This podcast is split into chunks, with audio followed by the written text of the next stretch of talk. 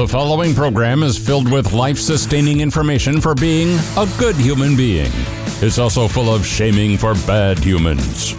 Sprinkle in an abundance of lesbian, gay, bisexual, transgender, and the rest of the Lucky Charms alphabet, and you have the Gay BC Happy Hour. Hosted by a couple of fabulous unicorns who just can't help themselves from farting glitter wherever they go.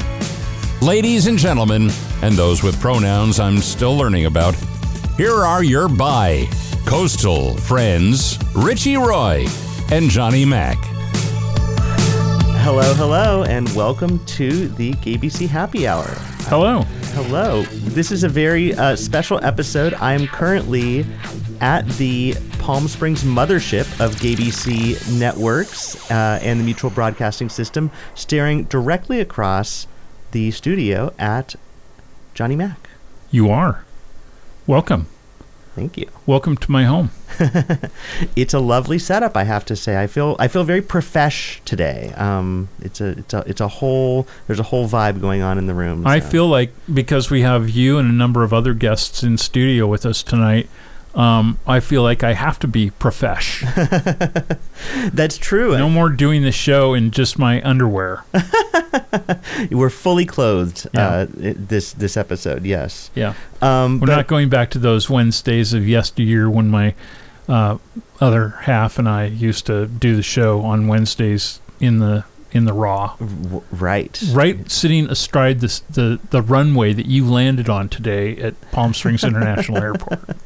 Yeah. So yeah. Um, so we're here at the studio, and uh, and I'm also here uh, for a, another reason, which is that it is Palm Springs Pride. What? You're two timing me? I know. Hard to Oh. believe. Yeah. but uh, yeah, so it's it's a whole it's a whole um, long weekend full of activities and uh, parties and uh, cultural events and all kinds of stuff. you know, this year it's been such a, a big thing uh, throughout the country and around the world, really, uh, when it comes to issues of the extreme right wing and trans people and even uh, silly fun stuff like drag. And this year's theme is very focused on that in Palm Springs. They each year try and have some sort of an overriding theme for the Pride celebrations, and this year they're really focusing on drag because it's been so under attack in places like Tennessee and Florida, Texas, and other um, you know extremely red states that uh, people get worked up over the dumbest things. You'd think that when people are hungry and when people need to be able to keep a roof over their head and things like that, that we'd be worried about more things than than uh, going to a, a storytelling hour uh, hosted by uh, some fabulous person who's dressed up in drag. But uh, no, Yeah, I mean it's a it's a class. I mean it's just it's the classic social wedge issue, you know. I mean, and they just they they settled upon drag and trans issues as just being the thing to get the base riled up on the right, you know. Because like you said, there's drag bans happening in various states, but you know even in in New York City in Queens, uh, you know there were protesters at a at a drag story hour, um,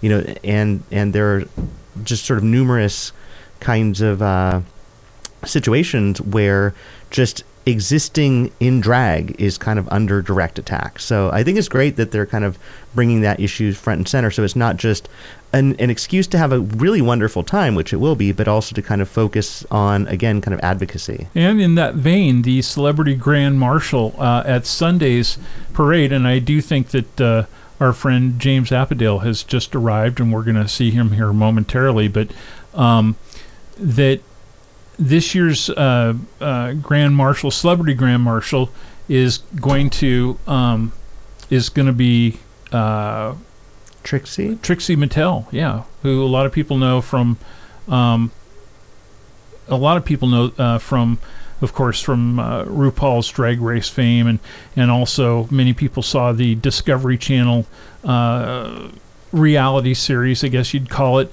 uh, where she built her motel here in Palm Springs and uh, really transformed uh, place into something else. So, anyway, yeah, it was uh, it was uh, a weekend worth coming to town for. I think. I think so. And, you know, uh, sort of, you know, I think kind of speaking, you know, about some of these topics that have that become kind of huge wedge issues. Um, you know, one case that, or one one thing that we're seeing a lot of are these uh, trans bathroom bills. Uh, specifically targeted at trans students. And this week we had uh, the Ninth Circuit stepped in. Idaho has a particularly virulent version of a trans uh, bathroom bill for students that um, that happens to um, also include a bounty for students to rat out other students who might be using the bathroom that, that matches their gender identity. Yeah, they're offering them five thousand dollars.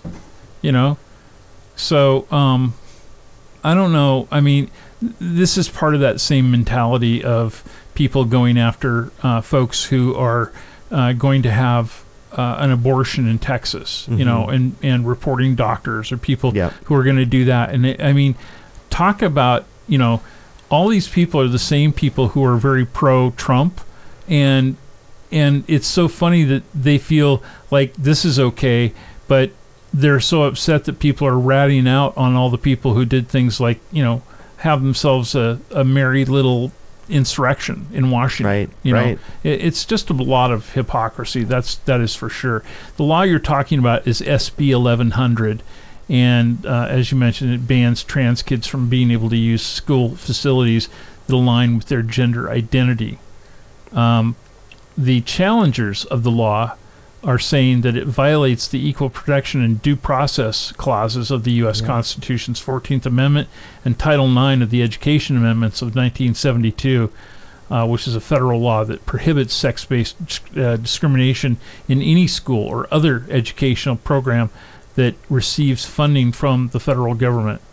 Yeah, and and we're you know this is sort of the the Ninth Circuit sort of stepped in in, in temporary fashion to basically. Um, you know, uh, enjoin the law from being uh, executed upon, you know, w- during the pendency of the case. That said, I think it's it's a you know pretty clear that um, there's already a circuit split. The Eleventh Circuit has basically said, yeah, these trans bathroom bills are totally fine, while some other circuits have said no. And so I think Yeah. where we're headed to is this is going to end up in the Supreme Court sooner rather than later. Indeed. And um, and yeah, and I think unfortunately, you know, that's it's a little unfortunate because you know as we've as we've talked about on the show before, um, the current makeup of the Supreme Court. Uh, is pretty lopsided. They they will take up cases that they don't even really have a real reason to take up. That don't even have standing. If they want to make you know a political statement, on you know, and specifically the conservative six three split. And so you know, I think if this is headed to the Supreme Court, I think we're going to see um, the court finding a way to allow schools to pass these. Uh, or allow schools to, you know, sort of discriminate against trans students. Yeah, well, it's right now it's stayed um, by the circuit court, and of course it's the Ninth Circuit because they're the most sane uh, circuit court in the country. Um, but uh, Lambda Legal has appealed this, and um, and uh, we'll we'll see what happens. We'll continue to follow that as as that moves along. Hopefully. Um, hopefully we can impress upon people, Richie, that they need to get out and vote, even if they consider themselves to be very non-political. That in this next year, I mean, this is what we tried to tell everybody in 2016 was going to happen if you voted for anybody other than Hillary Clinton, that you were going to be putting uh, a lot of civil uh, and human rights in jeopardy with regards to Supreme Court uh, action that would come because we knew that the next president of the United States, uh, after Barack Obama, was going to probably be uh, having the opportunity to appoint uh, several justices, and that's exactly what happened with three of them being appointed by um, the other, you know, the former guy. Yeah. So, um, if we can't impress upon you for any other reason, uh, you you must, whether you like the current president or not, if you don't like the fact of having your rights repealed, we need you to be involved. We need you to door knock. We need you to make phone calls. We need you to talk to your families and friends and and you know coworkers about how this is going to have an impact on you.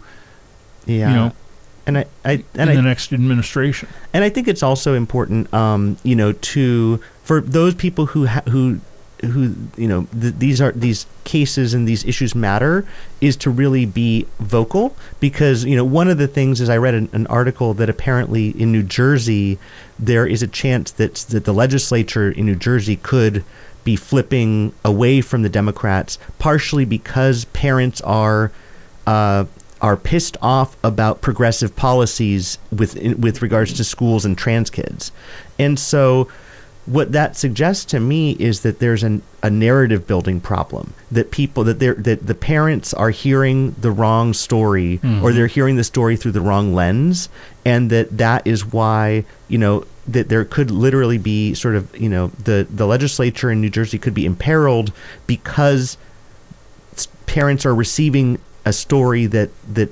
progressive policies are bad are bad for their kids and you know i think it's important for counter narratives to basically say no actually this not only does this benefit trans kids it benefits all kids because you know uh, because of inclusion because of um, you know respect and decency and and really that you know this is not just a a trans kid issue. This is a an issue of sort of all kids feeling heard and seen.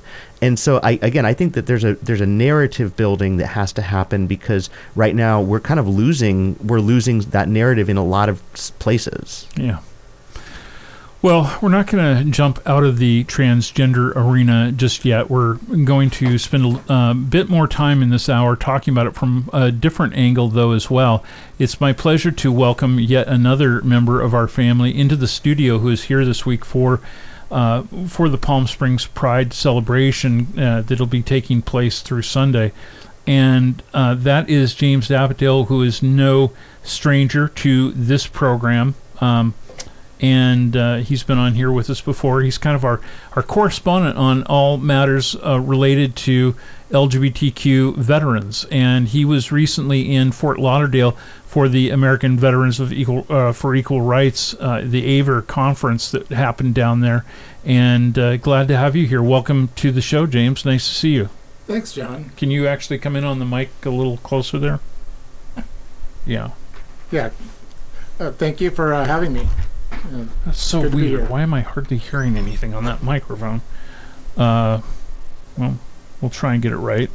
Mhm. Uh, at any rate, um, we are glad to have you here, and maybe you could tell us a little bit about uh, the AVER conference and help set up the scenario. Because when we come back after the news at the bottom of the hour, uh, we're going to um, have an interview that you uh, that you did, and so I was hoping maybe you could talk with us uh, more about um, about the conference itself first, and then after we take our first break, we'll talk specifically about what you had a chance to talk uh, about within the interview that we're going to hear uh, after the bottom of the hour.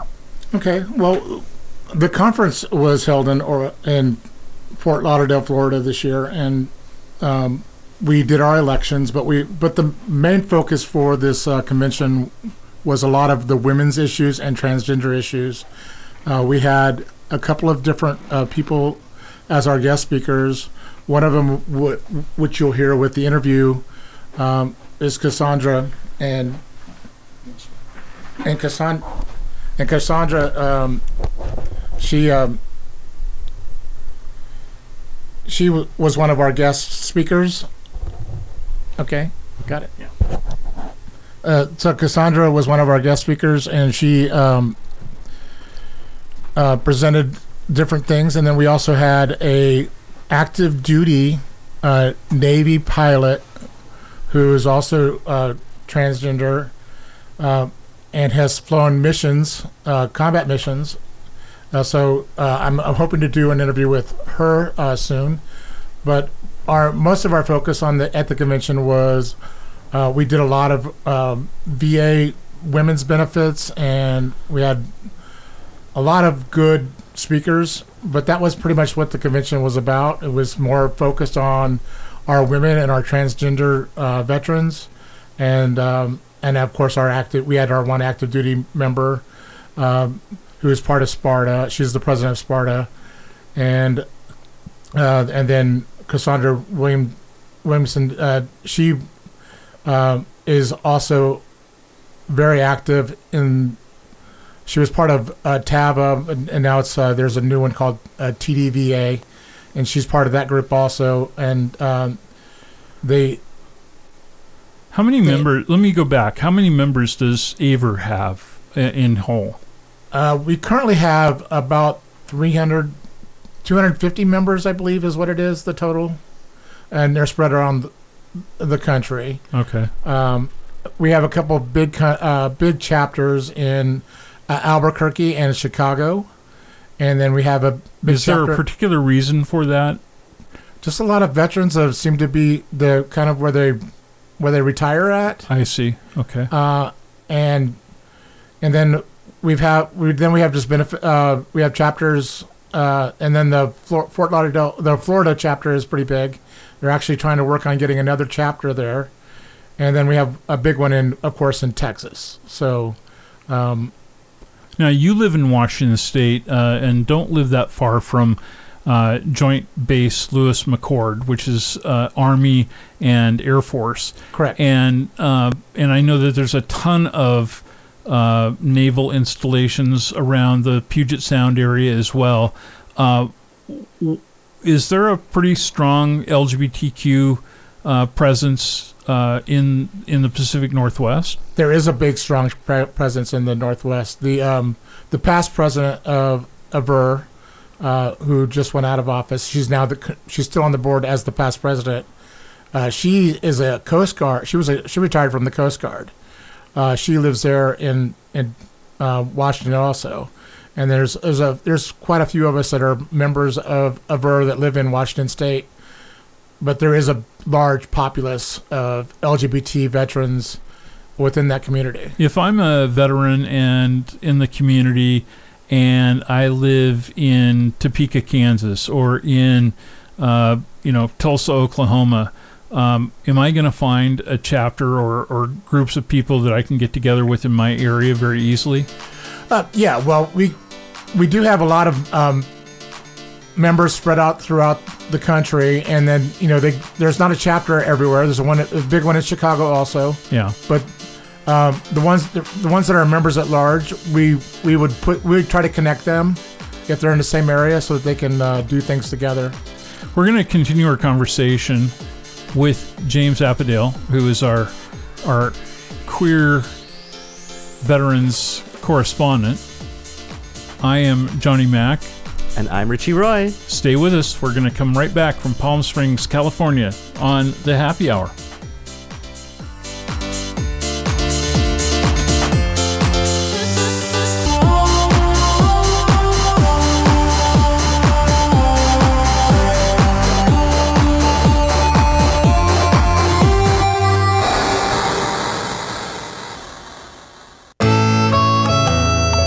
From gaybc.com, this is the Happy Hour with your hosts, Richie Roy and Johnny Mac, your source for conversation, current events, culture, and all things LGBTQ.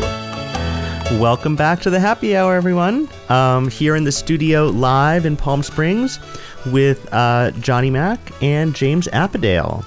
And uh, yeah, when we were when we left uh, to have a little break, we were talking about uh, Aver and um, sort of the most the recent conference that was uh, that, that that you were at.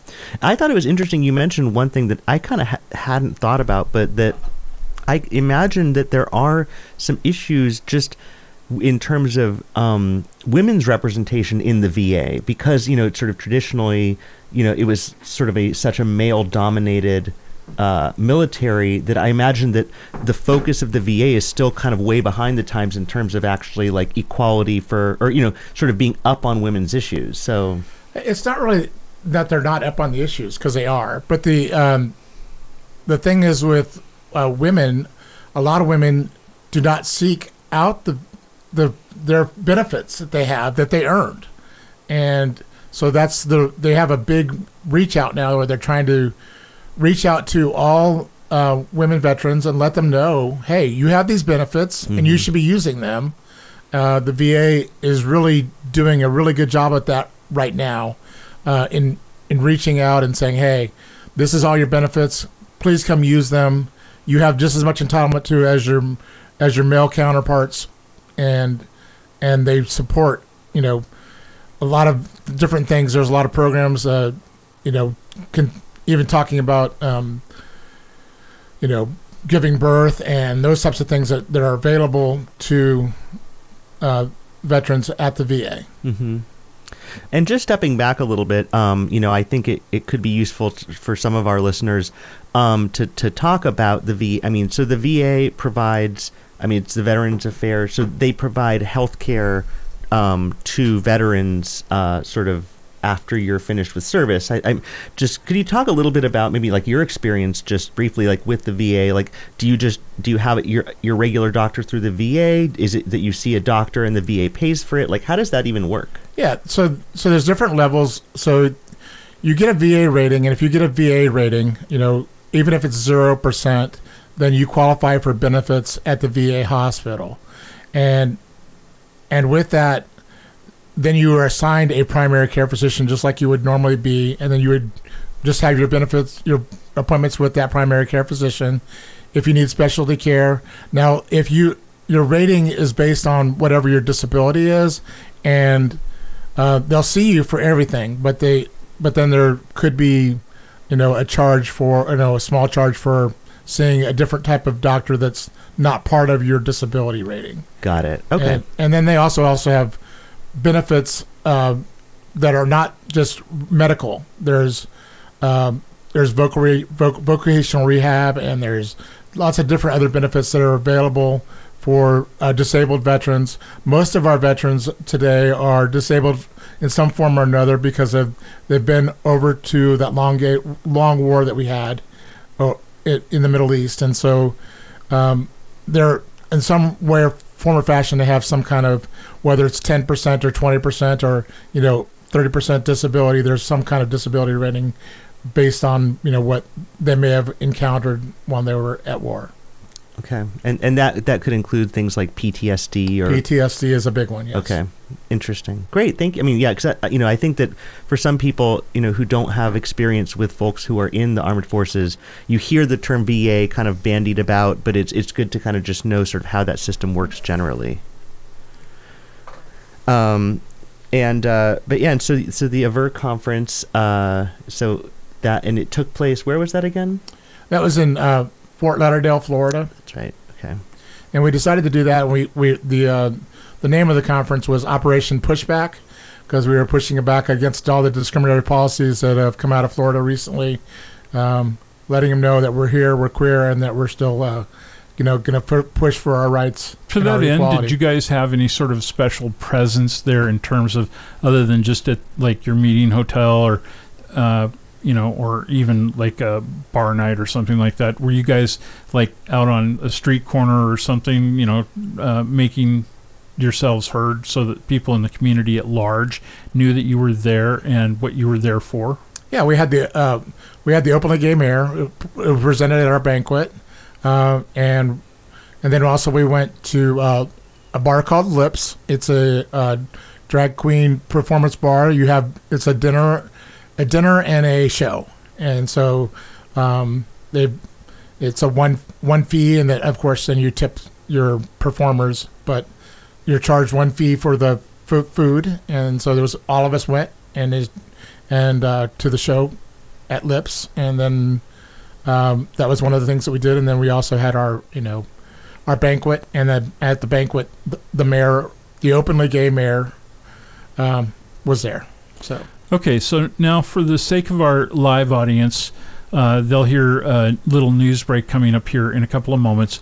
Um, and following that, uh, we're going to come back and feature uh, an interview uh, that James had started to set up for us when he first joined us here. Um, and that was with a transgender uh, veteran who um, you'll get to hear the entirety of that conversation. Then we'll have a few minutes to chat again after the end of that conversation. So um, that is what you'll hear when we uh, come directly back from uh, from the break. And again, James, who is this we're going to hear from? her name is Cassandra Leigh Williamson. Okay, and what was her rank? Uh, she served in. She, she was enlisted in the Navy, uh, and then she went, and then she became an officer, and I believe she was a a commander or a captain. Yeah. Okay, Yeah. great. And um, how long was she in? Uh, I, I I don't remember if she retired or not. I, I, Okay. I think she retired, resigned her commission. Okay, so we'll uh, we'll hear that uh, conversation, and uh, thank you for being along with us. If you want to join our conversation, you'll be able after this interview to join us at any point during the rest of the show tonight. And we are going an extra hour this evening. It'll be a three-hour show. So um, if you want to do that, our live call-in line is 760-677-0111.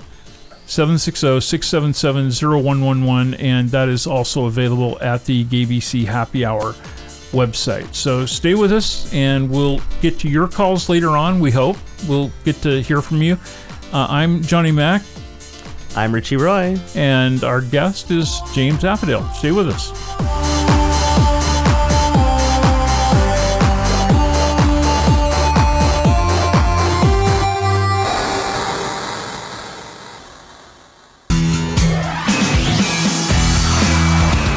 From GayBC.com, this is the Happy Hour with your hosts, Richie Roy and Johnny Mac, your source for conversation, current events, culture, and all things LGBTQ.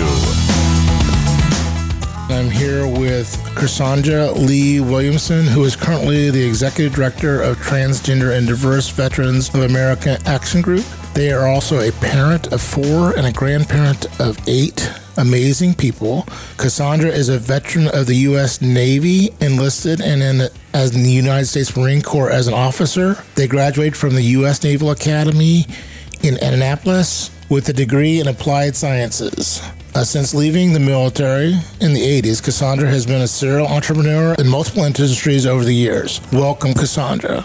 Well, thank you, James. Appreciate it. Thank you for having me and look forward to the conversation. I just wanted to bring you on here. I, I, you're one of the leaders in the transgender community of the veterans groups, and I wanted to get your take on our current affairs that are going on today.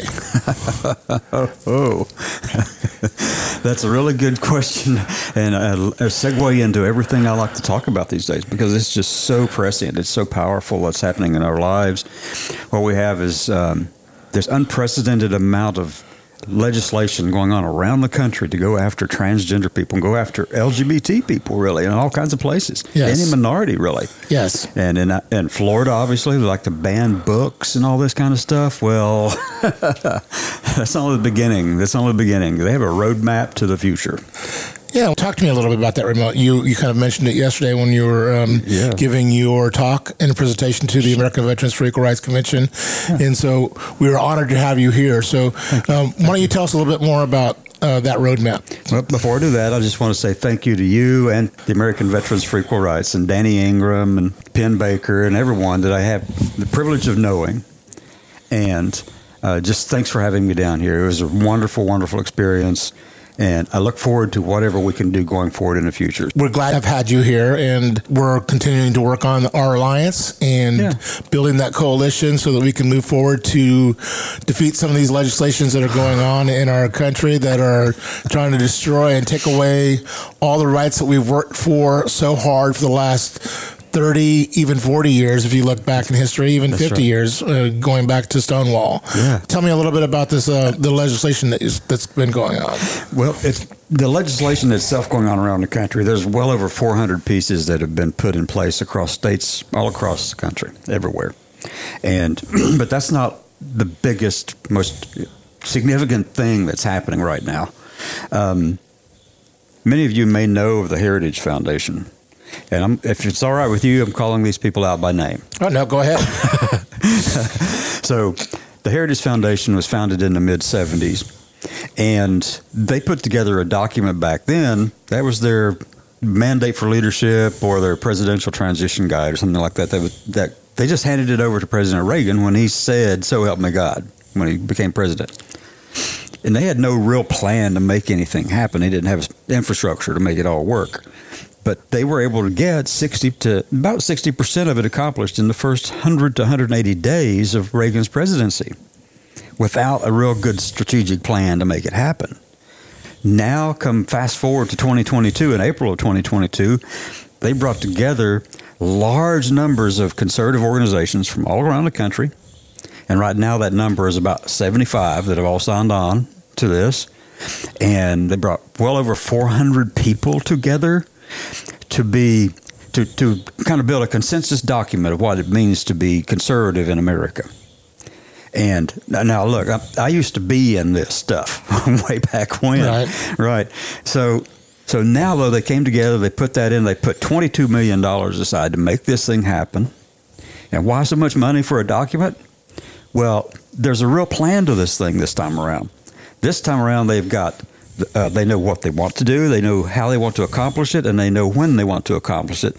And they've got, I mean, a training academies set up, a training academy set up so that they can actually train, find people who wish to volunteer to serve in the executive branch if they win the presidency. If a conservative takes over in 2025, that moment at noon Eastern, when they go, so help me God, on January the 20th, they're going to hand this person a whole list of people that they have already trained and vetted and prepared for social for their clearances and all that kind of stuff. They're doing that. It's on their website, and I, I would prefer that you know everybody just go look at it. You don't. e, This is a 920 page document, James. It's huge. And what is the website? Do you know? Yep. It's called Project 2025, one word, project2025.org. It's a part of the Heritage Foundation. And you can go on there and you can look at the policy, you look at their plan. They'll tell you about the training academies, they tell you about what they're doing. You can even download the document there. You can buy the book. It's a book, but don't. They've got 22 million set up. No, we don't want to spend any money and give them any money. no, no. we don't. Absolutely not. Oh my God, no, no, no way.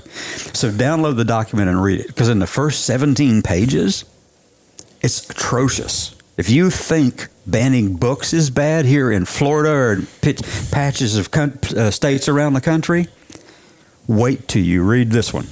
This, I mean, they are dead serious about doing certain things. I mean, it's right. It's crazy, James. Right. You talked. You talked. You talked a little bit yesterday about them banning books, and and, and then then you also mentioned some of the words that they want to eliminate from the lexicon, basically. So- Right, right. So, so why don't you tell me about some of those words that you that you know that they want to remove? Well, okay, so I, like I said, I've read like the first 17 pages basically, and that first part of the part of it is a forward written by the president of the Heritage Foundation, Dr. James Roberts, who has a uh, uh, his degree is in early American history, and I mean he doesn't say that, but I know that. Right. So, so anyway, in that forward, in the first few paragraphs in the very beginning of this thing, in the forward, and then they got a promises in there that they want to do. The first one is to restore the American family, Mm-hmm. but you know darn well what they mean by that. Right. It's their vision of that American family. It has nothing to do with the diverse yeah, family. cis white American right, exactly. It's crazy. American family. Right. Yeah. It's just craziness, you know. And so they go they go right straight into attacking trans people right off the bat. But the very first thing they say is, we want to go through the whole of the federal government and replace or, or remove and erase and delete. These are the words they use: erase, delete, and excise. From every rule, regulation, including grants, and policies in every agency in the executive branch of the government and at everywhere. Words like sexual orientation, gender identity, SOGI fields, those things we talked Right. about yesterday. Yeah, yeah. They want to remove all that. And what does that do? Well, the National Institute of Health has a department that studies the social, you know, the uh, uh, the social impacts of health and well-being. If they remove all those, and You can't study it. right, And and not, not only that, I mean, you can't even put out a grant requesting that you study it because the words are banned. I mean, geez, they're going after it all, but that's just two of the two sets of words there: sexual orientation, gender identity. Then they tear into anything that has to do with gender, gender expression, gender habit. It's, all bad, you know. It's all horrible. Yeah. Remove it all. yeah. uh, If we don't think that we're under attack in this country, either that this definitely puts puts the let the word out that we are definitely under attack. That's right. The LGBT community is But it's, but it's not just them. It's not just our community, James. I mean, they go after these words. These words are mentioned right there in this way diversity, equity, inclusion, and they put it in parentheses, you know, the E and I. They're going after abortion, abortion rights, um, uh, anything to do with intersectionality, and then they put a comma at the end of all that, and they go, and any other thing that could offend the First Amendment rights of Americans. And I'm thinking, really? Because you don't think we're American enough to be protected by the First Amendment because we don't agree with you and really? Right. Really? Craziness. No, and, and it's like we served our country. Yeah. It's like how much more American do we need to be? You know, we we, we are willing to decide, to give our life for this country in the defense of our Constitution. Right. And and I and I still take that oath very seriously to this day. Same. And it's like, you know, it's amazing to me that I'm not part of that America that they want to see. Exactly, and it goes even further. That's just the tip of the iceberg, and, then, and that's in the first paragraph, or the first paragraph around uh, promise number one, I think. But the next thing that they say, the next thing that they say is, you know, we want to make sure that we have these real people, and they put that they, they italicize the phrase "real people," implying that there are unreal people. Right. then they go over here and say natural people and unnatural people in relationships. And I'm going, whoa, wait a minute. They're going after marriage equality. They're going after everything. They want it all gone. It's something they wanted for a long time, but now they have a strategic plan to make it happen. James, it's just craziness out there. But then they go on and tie, they do the, the typical thing. You know, back in the day, it was back in like several decades ago. they would lump together uh, child predators and pornography and all that stuff with gays and lesbians. Right. Well, now their target is pornography, child molestation, all this kind of stuff with transgender people or trans. They call it trans. Do you know anybody who's a transgender ideology? I have no idea what yeah, transgender ideologist. right, right. I don't know what a. Tr- I'm not a transgender ideology. I'm not an ideology. you know? Right. And I tell people this, and they'll, think there's there's a, there is an ideology. You got to talk about it. And I said, no, there's not. Doesn't matter. That word is used. It's in the lexicon out there. People do use the word or the phrase transgender ideology, but that is not correct way to say this because there are people in this community and my community and, and the LGBT community and all of the all of those diverse communities they want to erase who are Republicans, conservatives, liberals, uh, independents, Whigs, Tories, whatever you want to call them, labor. I mean, we represent all kinds of ideologies, but trans is not one of them. Right. well, and I, I think if you look at what's been happening in our country with the way that they set up the Supreme Court, with um, you know where they they blocked a lot of appointments that were done when Barack Obama was in the president. Right. They they purposely did not approve some of his judge requests so that they can have the majority on the Supreme Court, and then of course you know we've then we've had the overturn of several different things. Roe versus Wade being the probably the most, and if people didn't see that that as a warning sign of things to come. Right. You, you, if we're not, if we're going to attack women's rights and and take away the rights of a, of being able to have a safe abortion in this country, what what think you do you do not think that they're going to come after us? They're not going to come after, you know, you know all you know that was just one of their attacks, and now we're we're we're we also knew that that that they were going to come after us, Right. and uh, you know, and of course the easiest target of of our community right now is the transgender community. Right. It always has really been the the easy target. Yeah. And Yeah. so they're coming after the transgender community, and I, for one, am not going to stand for it. Thank- but, but you know, I stand. Uh, you know, like I said when I was in in the army, they said, you know, I'm not going to leave anybody behind, and, and you, you never leave your battle buddy behind. And I'm and I've and I've always taken on that role. I'm not ever leaving any of my battle buddies behind. Same. And the transgender community has been there with me from from day one, fighting That's for right. equality, and I'm not leaving them behind now. Mm-hmm. And so I'm glad that you're here and sharing a little bit of uh, what's Thank going you. on in, in the transgender community. Can you tell me a little bit more about your organization? Sure, you're so Transgender and Diverse Veterans of America actually came from my previous organization I was with. It was the Transgender American Veterans Association, TAVA. And let me just say that Um, I know the founders, I know the creators, I know the current leaders in that organization. I am just, I mean, they're just fantastic human beings. And we don't want to, I mean, we, we wanted to do something that would be more activist related Correct. that they could not do because they're a C3 and they're limited by IRS code as to what they can do in terms of activism. So we needed something that that could do that. And, and so we created a bunch of us, about 200 of us got together and we created uh, Transgender and Diverse Veterans of America, incorporated that in New York. That was all back in March of Right. this year. We incorporated that in New York. And then I incorporated uh, Transgender and Diverse Veterans of America Action Group in Alabama, where I'm from. And, and then they're all they're all under this one. You know, it's just one organization, but they're split because we have to keep a fine wall, a really tall, thick wall, actually between the two, because the two can't you, you can't use the C three to advocate in big depth like we have to. There's a limit on the amount of time. Right. So we did that, and it's designed to do the two sides. And there's some good news coming out of this, by the way. Over on our C3 side, the helping side for our veterans, one of the biggest things that we've noticed is that there are some veterans out there who are unable to get to their appointments at VA for whatever reason that might be. Uh, so, and even if VA could offer them a ride, for instance, they, I think the the Bronx VA, or at least the one in New York, there's three there, I think, two or three, but they're able to get people to the VA, but only if you're 100% disabled. Right. Now that number is different in El Paso.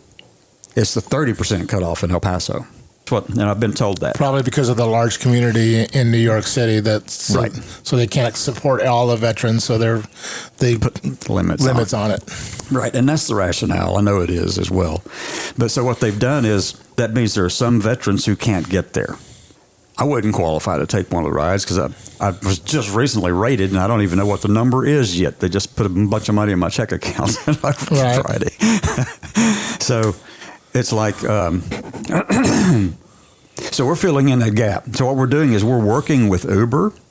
They're one of our partners on this. Mm-hmm. They have Uber has been with us from the day one when That's we started. awesome. Yeah, from when we started TDVA. When we started that in March, there have we have constantly been in contact with these corporate leaders, including and especially Uber.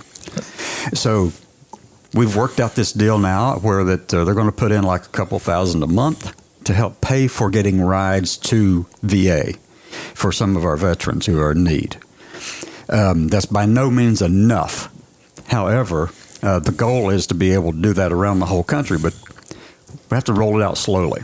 Right. And We'll pick a few cities. I think our test markets are going to start in November, middle of November. At least that's what. That's all on the leadership side over on the, on a uh, C3. But I'm the executive director over both sides. Right. So the plan is to roll that out in November so that we can get our veterans back and forth to the VA when they need to be there. So we'll test market it. We're going to select a couple of cities. It could be Richmond, you know, it could be Nashville, it could even be New York because the, you know, The cost. Right, right. So we're looking at doing that. Um, but I've also put in grant applications with the Bob Woodruff Foundation. I don't know if you're familiar with them, but Bob Woodruff uh, is a reporter, I think ABC reporter, Right. um, created a foundation, and they do fantastic work with veterans. So, and they have a program that's called Got Your Six. It's hashtag Got Your Six. Uh, so we put in uh, a grant application with them for forty thousand. We don't know how that's going to turn out yet because it's very competitive to get their money. Yes. So we're looking at doing all of that, but it's going to take, by the time we roll it across the whole country, it's looking at several million dollars. It's going to take to do that because we want to make sure our veterans are taken care of. Right. That's the biggest thing. But over on the action group side, which is where I primarily spend a lot of time these days, Right. our biggest focus has been Project 2025 lately and combating that. And uh, that's where we're focused. And these two organizations have those goals in mind is to help veterans and the diverse community. That's why we made sure that trans and diverse was there. We don't exclude people. And it doesn't matter whether or not they're straight, even. If they're an ally of ours, they're part of that diverse representation that we need. As a matter of fact, the chairwoman of our C3 side is a trans woman from New York who actually works at the VA. And so she's very familiar with all this stuff and, and everything. So she, I mean, we brought in all kinds of voices, all kinds of people. We wanted to make it representative as much as possible. Well, I mean, a lot of uh, people in the transgender community identify it themselves as straight. That's right. So I do. I do. The, the, the transgender community is just as diverse as any other community. That's you know, right. It, it, you know, you have straight, you have gay and lesbian, and you know, and you know, non-binaries. Uh, That's so, right. That's so we're that whole group is very diverse, just, the same, just the same as any other you know group out there. Exactly right. so- and the thing is, we've learned, James, is that if we start siloing ourselves into certain things, then our thinking becomes very narrow, very myopic. So we have to have that other perspective in there. If you don't, you you encourage uh, not just myopia, but inward thinking and an inability inability to actually think beyond and outside of the box kind of thinking. And, you know, that's something about, it's always been part of who I am personally. I, I was in the city of Warrensburg, Missouri a number of years back, lived there, had, had three restaurants in there, in that little community. It's about 10 miles outside of Whiteman Air Force Base. Right. So I noticed in the city charter, I hope you don't mind me just kind of jumping into No, that. go ahead. So in the city chart, I was actually engaged in, with the city a lot there. I was uh, uh, on the Historic Preservation Commission, which is somewhat ironic, given that transition publicly right there. but and I was also on the uh, Chamber of Commerce with their Member Relations Committee. But it, but the thing that stood out was that in 1974, in their charter, the city charter, they had created a Human Relations Commission or council, and but they'd never set, they'd never, you know, assigned anyone to it. And, and this was in 2016. Right. They had a council that nobody was on, sitting on, so it was, never had it seated. but it was, but it was there. The, but the structure was, was there. It was part of in- the charter. Right. It was in the code. All they had to do was just say, okay, we're going to appoint some people to do this, but they could never agree to do it. And they tried. So I went in and told them, I said, look, let's get this thing up and running. And they did it. They said, how about we do a kind of like a task force set up? And they said, so who would you like to be on this? I mean, they asked me. I was out then, really out, all the way out. Then I said, look, I want the local uh, imam of the Islamic Center. They- They're kind of stunned. And I said, I want you to go to the largest Baptist church here in town. I want them on that council. And now they're getting really stunned. Right. and I said, uh, and I also want somebody who is one of the far conservative people you can find. And then we're going to get the LGBT people. We're going to get trans, gays, lesbian people, everybody up on that as well. Right. And they go, why would you do that? I said, because I want it to be sustainable. I want it to last. Because if the group becomes insular, it won't last. Right. And so that's the pro. That's the approach I've taken. And you can't really win anybody over if you're not putting yourself out there and put it in front of people's Exactly. faces. You know, it's like you, you got to be able to, like, hey, look, this is our shared interest. You know, this is our community, and let's make our community a good community uh, that is welcoming for everyone. Right. And that's the modus operandi I've, I've used it with TDVA and TDV Action Group. I mean, that's the whole method. And you were on the board of TAVA too, right? Before I was on the board of TAVA. I was their first executive director, as a matter of fact. Thank you for your time. Thank you, James. Appreciate it. Thank right. you. Bye bye. Thank you very much, uh, James Apedaile. We appreciate uh, your working on the veterans, the LGBTQIA plus veterans beat for us, and we will look forward to you having more uh, of these conversations with other people who have served their country with pride. And uh, I know that there's going to be some pride-related events uh, taking place here uh, this weekend in Palm Springs that are going to include veterans groups as well. I think there's a, an event tomorrow night at like six o'clock in downtown Palm Springs that will be veteran focused. So Yeah, I'd like to go to that while we're here. Yeah. So, um, you know, and where we are actually, we're based in Cathedral City, which is a uh, neighboring community to Palm Springs, uh, and the um, you and I previously went to the Memorial Park down here during your previous visit to our fine town, and uh, there was a great memorial there uh, as well that um, celebrates the um, sacrifices made by LGBTQ veterans. So. Yeah, it's one of it's one of three that we've uh, had a, a hand in uh, getting established. Yeah. Richie, we got a lot more to talk about in the next couple of hours. Uh, we're going to put you to work in the bar with Yes. your uh, bartender's apron uh, later in the hour. Uh, we're also going to be talking about a few other issues that matter to people in our community. And in our third hour, our special guests who are here for Pride, including James and some others, will be joining us for a free for all special hour. Exactly. You're listening to the GAYBC Happy Hour.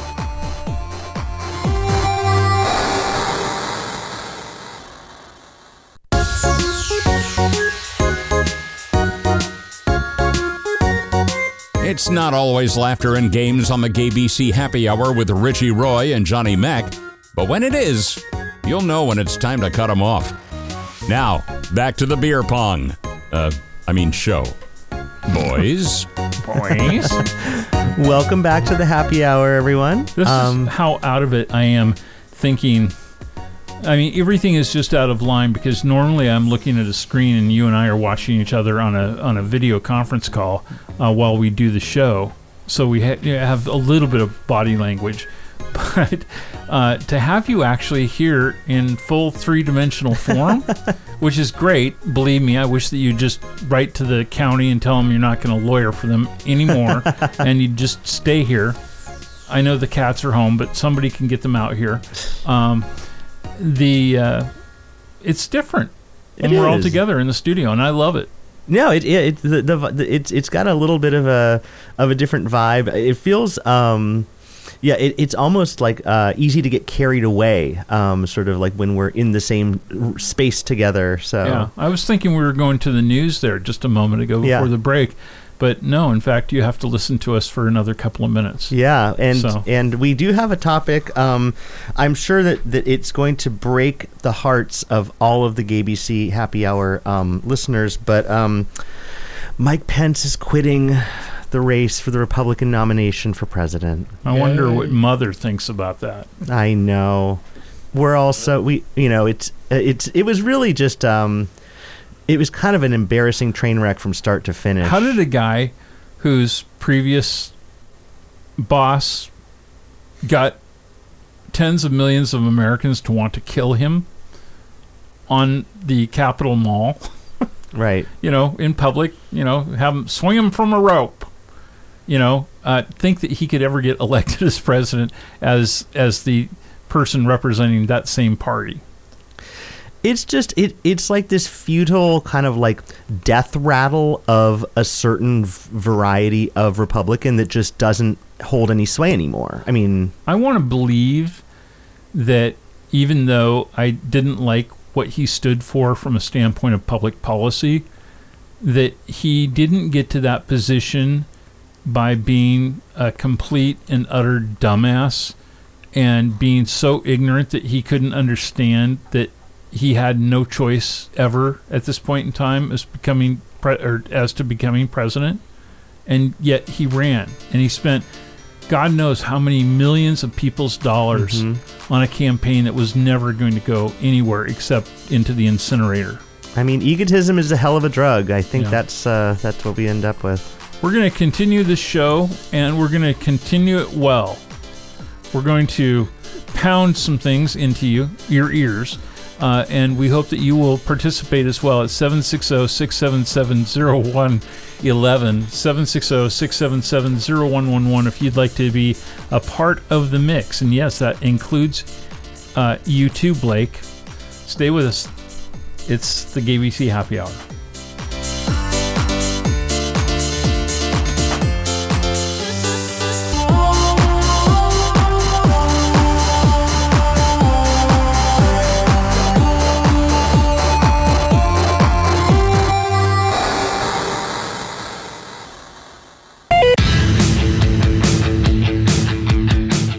I bet you didn't know professional shows could use the F word. Well, it depends on which ones you're talking about. On the Gay BC Happy Hour, we roll with the times. For instance, Johnny loves fantastic, far out, and even an occasional fuck. Richie, he's okay with fella, fuddy duddy, and occasionally Fart. depending on what you do with it. But they both draw the line at fag, because in fact, God does love fags, and Fred Phelps found out when he got to hell. Here are your F bombs Richie Roy and Johnny Mac. hello and welcome back to the happy hour we are in hour two and we've got a bunch of fun stuff planned ahead and a bunch of fun people who are with us. And I have to tell you that while we were in the news break at the top of the hour, one of our friends who is here in studio with us happened to mention that a bunch of our other friends are in a Twitter or pardon me X space right now. Twitter and X. many of us know each other because that is the environment where we first met. and I had to go in and I had to shame a whole bunch of our friends, and I felt so bad about that. Not, and and just trying to understand why they were listening to themselves. I mean, isn't that like just talking into a mirror uh, instead of coming and listening to the five of us in here? so. Um, anyway, hopefully they're with us now. And just to let them know throughout the show, if they hear something that they'd like to sound off about, like while you're in spaces, uh, we have we have a phone number that you can participate, and that number is 760 677 0111. And just because we think you should do that on a weekly basis, we want to encourage you to go to a tattoo parlor tonight and have it uh, put into your left wrist. 760 677 0111. For those who are listening who are in spaces and know some people by their nicknames, um, here in studio with us is Daddy James and Braden Levi and Peyton Smith, and uh, and of course there's Richie Roy and myself uh, here as your as your trusty co-hosts each Yes. week, and we do this live every Thursday on a live stream from uh, or over TuneIn via the Mutual Radio channel. There, you can go to TuneIn.com. You can get a TuneIn uh, app on your phone and then save it as a favorite to Mutual Radio, and know that every Thursday night they're from uh, eight until ten o'clock p.m. Eastern time and seven. I mean five to seven p.m. Cent- or Pacific, Pacific time. I don't know what time zone I'm in after today. Um, that uh, that you can go and listen to us. But tonight we're doing a bonus hour. That's right. That's right. Richie came all the way from upstate New York and said, "Damn it, I'm not going to spend five, six, seven hours on airplanes and not do a bonus hour when I get to look across the table and see your ugly mug." Yeah, So- and, and in addition, um, we can get this lively studio audience uh, on the mics as well. We will. because we have some we have some uh, some folks here who are dying to uh, to get on the mic. So we will do that in our third hour. And we thank our friend uh, James Apedaile, who is our ongoing correspondent for issues and and inter- interviews around the uh, matters that affect people who have been in the United States Armed Services uh, as openly LGBTQ people. And so uh, he covers the um, G- LGBTQ uh, veterans beat for us, and we thank him. And he's here in studio with us, visiting Yeah. from Tacoma, Washington, USA. Thank you for coming down. Yeah, And, glad to uh, be here. And we're going to um, all get together and have fun at doing all of the stuff around Palm Springs Pride this weekend. It was just really the, the impetus for everybody to come together. We have a GayBC happy hour pool party tomorrow. It's the first pool party I have thrown in the desert in probably eight or ten years. Wow. So um, I'm looking forward to it. We're going to have a bunch of friends of the show who are coming uh, out from different parts here around the Southwest. We are very sad that our friend Blake, who some people know as um, Stewed Weezer um, in Spaces, uh, that he is unable to be with us this weekend. He was planning to be here, and so, um, and I know he's listening this evening, and we really miss him be- because he's always a lot of fun and, and just a delight to be around. So, um, anyway, uh, you're all welcome to call and participate as we talk in this hour about a multitude of topics. Next hour will be kind of the free for all with all of our all of our friends who are here. So I'll Yeah. let Richie start Yeah, the so festivities. Yeah, so I want to get into uh, get right into it because we've got a, a, a couple topics that are sort of of interest. Um, the first one is uh, there is a sort of a slowly moving train wreck uh, headed towards the Supreme Court, which is um, a number of states have uh, enacted uh, conversion therapy bans. For those of you who don't know, conversion therapy is where um, usually an LGBTQ youth is signed up against their will by their parents for therapy to make them not gay anymore. Um, it doesn't work. It's been proven not to work. It's done by wacky practitioners who do all kinds of strange things. Um, it's unproven. It's untested. It just doesn't. It's just garbage. You know, now that you bring that up, I have a fabulous idea for us to do a little side project. What's that? I think that we should sign up and go. we should go undercover. Ah, Yes. So, I don't and see if they can turn us. Right. You know, go ahead, make me straight. Sure. Yes. But um, uh, but yeah. So th- so this has been around for a long time. Um, these conversion therapy programs. Um, you know, I remember back in the day there were things like Exodus. Which Yeah. was, which is, you know, which was completely discredited, um, and most of the time, the people who run these conversion therapy programs later have a mea culpa. They're like, "I'm gay. I was gay all along. It didn't work. It doesn't work anyway." You mean like John Paulk? I think it was Um, Anne and John Paulk who were the like the faces of it for the Exodus program, Ah. and through uh, you know that uh, James Dobson organization down in uh, Colorado Springs that Right. ran that Family focus on the, values. focus on the family. Yeah, You and- know that later found out that they should have been called focus on your own goddamn family. right. But um, yeah, he was the one that Wayne Besen, who was an associate communications director at the Human Rights Campaign in Washington, after all this hullabaloo that they had been through with all of the, the stuff back in the days, and this was in uh, the early 2000s, uh, he walks into uh, Mr. P's, which is a bar, uh, uh, gay bar in the heart of uh, of Dupont Circle, and guess who's sitting in there? There's there's John Paulk, hmm Mr. Banner Child, you know, for that cause, and boy did that cause a flap. He couldn't get out of there fast enough when Right. he saw Wayne. So so these these these conversion therapy programs have existed for a long time. They don't work, but that hasn't stopped people from still No. thinking that it works. And many states in this country have, um, you know, really in thoughtfully and after looking at the looking at the research and looking at the data, have banned conversion therapy as being coercive and really against the best interests of LGBTQ youth um, who do not go to these programs on their of their free will, who are forced into doing them, and who are you know who deal with uh, years of mental health issues as a result of having to go through these programs that basically tell them that they are not uh, you know that they are not who they uh, should be. So what we're seeing though is now there is a, a movement to try to tee this up for the Supreme Court. Because our um, current Supreme Court uh, is you know six three, and um, and it seems likely that this current Supreme Court, if the conversion ban issue comes up, would strike them down and find them to be unconstitutional on you know sort of spurious First Amendment grounds. And so we're we're seeing kind of a new this this is a new battleground yet again.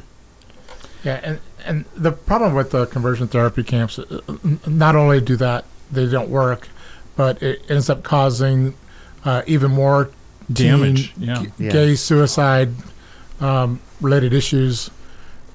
It's just uh, it's a mess. Totally. Yeah. I mean, that's the thing. I think that you know states that have their crap together with regards to this kind of thing, that if a parent did send a child to that and screwed the kid up, potentially even causing them to end their life or try to, Mhm. um, I think that those parents should be um, tried and, if convicted, incarcerated for child abuse. yeah. Yeah, they should be held accountable. Yeah, for, absolutely. Absolutely. They should not. They should have their balls cut off. So, um, yeah, no, it's it's. I think that uh, you know, but it, it seems like things are going in the opposite direction. You know, if if this does get to the Supreme Court, I think that it's not looking good. So, Yeah, but you know, I mean, as much as I want to agree with you, Richie, that you know it doesn't look good with this particular Supreme Court, there have been some cases that they have heard over the last couple of years that have not gone thinking the same thing, um, that have not gone as extremely bad as they could have. You know, yeah, and I, that that is true. I mean, but I think the issue here is um, the conservatives on the Supreme Court. They love they love to take the First Amendment and really just bend it in all kinds of crazy pretzel ways to give infinite latitude towards basically any kind of religious expression and sort of religious exemptions to standard generally applicable laws. And so, given that this is being teed up as a First Amendment issue, saying, "Oh, I'm a religious counselor," it is abridging my religious rights to not be able to counsel in the way I see fit under my religion. That's their argument, and I think that's going to fall on very receptive ears to the to many of the six of the three, you know, of the six three split. Well, we can only hope for the best, but here's the thing: if it happens, and things only get worse, um, lies on you. The blame lies on you, all of you that do not vote or you know sit on your hands because you're not getting who you think is the perfect candidate to be uh, a part of this um, leadership. And you know we're not going to always get the best candidate for every single thing, but you have to look at what will one candidate do that isn't as bad as somebody else. And this is the direction we're headed because of what has happened to our Supreme Court and, you know, just our system in general. So, you know, we have a um, caller on the line, and uh, I want to say hello to somebody else who wants to do a mea culpa. Uh, hello, Z. Hi. Hello. I would just like to say that I am sorry that I totally forgot. And we had everybody in the space just chit chatting, and Nasty hopped in, and everybody ran off. Sorry about that. Not. Uh, no, I'm kidding. Uh, but yeah, we're glad to have you all listening. Among those who were in uh, the Chewing the Fat space on uh, X slash Twitter, um, we're glad to have you with us. And we're here every Thursday night ready to, to chomp on issues and have a good time and make drinks and laugh with one another and, and really have a real party just like we're trying to do tonight because we actually are lucky enough to have a lot of people in the same room in the same city. I mean, it's weird. We're in the same zip code. It's That's true. weird. Well, Right now in the same room. say, Yeah. What's I that? started to say a lot of my best people are all sitting in that room, and I couldn't believe I'm not hadn't been listening all night. Well, you know, I, I think we're going to try, I think hopefully we're going to turn this into an annual um, Palm Springs Pride, uh, you know, GAYBC happy hour thing. And Z, we'll just have to get you out here next time. Well, I will say the one thing that I did do before I closed the space down, I put the phone number up there and told everybody they needed to call in. Well, great. Thank you. And thank you for uh, calling in tonight and sharing your voice with us on this program. We're glad to have you with us. but I will go back to listening. I'm sorry that I totally forgot about it. Oh, don't be. Uh, that's why we're here to embarrass you. Nothing but much love to you all. Thank you, All right, sweetheart. thanks for calling, Z. Mm, Thanks, bye. Z. Bye. Hi. Um, and so, uh, yeah, so it's good to have some of our uh, our Twitter Space friends perhaps listening in live, and you can give a call as well. And um, you know, so switching gears a little bit from the conversion therapy ban, um, there's an, a different story, but again, sort of with a religious spin to it. Uh, and this one's actually kind of a, funny one, as we've talked about on the show many times uh, one of the sort of vectors of culture war that's happening right now is book bans, and there's these mothers for, for liberty, um, who or moms for liberty, I believe it's called, who is a you know sort of astroturfed kind of uh, weaponized group of people who are going into schools and libraries and basically um, flagging anything that has any LGBTQ content, anything that might be anti-racist, um, you know, you name it, and they are um, they are protesting the books and oftentimes getting the books yanked from the shelves. Well, um, a a concerned citizen spoke out about a book that was on the shelves. And I heard it was full of smut. it was fu- it's full of pornography it's full of violence it's full of incest it's full of uh, all all manner of sort of just horrifying um, violent and sexual crazy things um, Terrible stuff in that book. in terrible stuff, including you know um, a harlot who you know was dreaming of um, of men hung like donkeys and just all kinds of. I mean, just you can't imagine the stuff that's in this book. And they looked into the book, and the book was pulled from the shelves. That book was, of course, the Bible. You know, I'd be happy if I could just get the Bible pulled from my um, nightstand at my hotels. The good old Gideons, yeah, right? the Gideons. So Yeah. thanks, Gideons. But um, but so yeah, there was uh, you know, a a a concerned parent who who raised the flag. The book was pulled for a couple days. Ultimately, they found a, a, a religious, of course, loophole to put the book back on the shelves because if you actually again applied any of these standards that these so-called mom for liberties and these book ban bills uh, the Bible would absolutely be banned. It's full of all kinds of stuff that's you know considered objectionable in any other context. Yeah. Um, but I think it was a nice gesture. It was it was a move that kind of reminds me of of some of what the Church of Satan does, which is that they they bring cases to just highlight the hypocrisy of a lot of these First Amendment actions. For instance, um, you know the Ten Commandment, uh, putting t- Ten Commandments on public property. Yeah. There are you know these organizations that'll say we want to put the Ten Commandments in front of the city hall, Yeah. and then the Church of Satan will say. That's a great idea. We also want to put a temple to Baphomet in front, and then you know, and then things go a little crazy. So uh, yeah, it's uh, it was an interesting move, and, and I thought it was a fun one. Well, when we continue with more of the GAYBC Happy Hour, we'll talk about what you'd like to have banned. Oh, uh, well, I can tell you five things right now that I would. okay. Yeah. and most of them have to do with having a little red R after your name if you're in politics. Ah, yes. Stay with us. This is the GAYBC Happy Hour. I am Johnny Mac, I'm Richie Roy. and we're here with our friends, including James Apedaile, aka Daddy James, and Braden Levi. And over here behind my left shoulder, there is a Peyton Smith. We'll get back and talk with them soon, too. And don't forget, the uh, cocktails are coming soon, too. Exactly. Richie will be in the bar.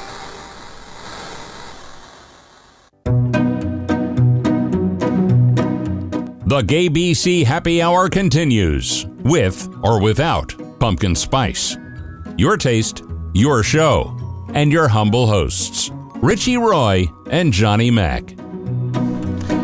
I gotta ask you, did you bring any pumpkin spice with you from the Northeast? Because it's just not feeling the season yet here in Palm Springs. No, you know, it's funny because I actually did have a pumpkin spice latte in the airport this morning in Newark, and it was very seasonally appropriate. It was chilly and frigid, and the pumpkin spice latte just hit in exactly the right way. But uh, here, I don't think that it doesn't feel like it. Not yet. How did that lunch margarita hit when you got to Palm Springs? Now that worked, and I have to say, I was tempted for Mixology Corner to talk about a tamarind margarita because that was delicious. Yeah. Well, I'm glad you're here. I'm glad that you uh, were able to get some fortification before we came to the studio, and I am glad that all of our friends are joining us this evening, and hope that if this is brand new to you and you're just listening to your first episode of the GAYBC Happy Hour, uh, whether you listen to it live on Thursday nights or you listen throughout any point in the rest of each week because it is a podcast uh, usually later in the night uh, this episode going to be by the following morning because we have some partying to do tonight. Um, that uh, that you'll join us on an ongoing basis, and it's available for most of your favorite podcast portals. So if you like to use Spotify or Apple Podcasts or um, maybe uh, Amazon Music or I don't know. There's several others. I'm not promoting Google Podcasts anymore, though, and not because I don't believe in the um, inferior phone operating system, but because of the fact that for whatever reason, just like they do with everything else, Google is giving up its podcast. They're getting rid of Google Podcasts. I actually got a note the other day from them saying this is going away. So don't worry, we're not going away, even if you've been using Google Podcasts and they say that they're going away. Just find a more reliable source. Yeah, and you know what? You know what else is not going away? What?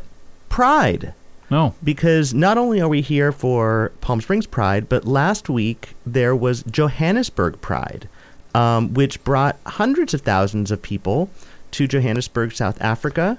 Who thought anybody on the African continent would be proud of being gay?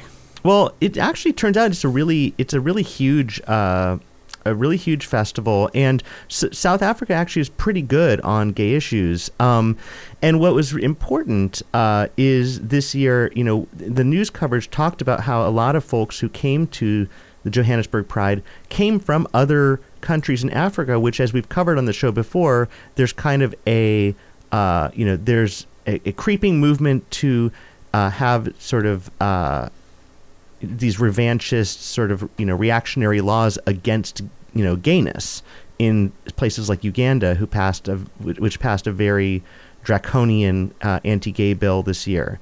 And so what we see is, you know, I think what what this brings up is the importance of not only pride and visibility, but of also advocating for legal changes because you know part of why you can have a robust pride in Johannesburg is because South Africa is a place that you know doesn't criminalize the existence of homosexuality. So I think you know I it was it was just a nice story to read because there are people who were who traveled from you know across the subcontinent to Johannesburg because they felt comfortable and that they could express themselves and be themselves there for pride. Can you imagine what it would be like to be born into a country like Zimbabwe or Uganda, places like that where they, you know, have a long history of executing people because of their sexual orientation?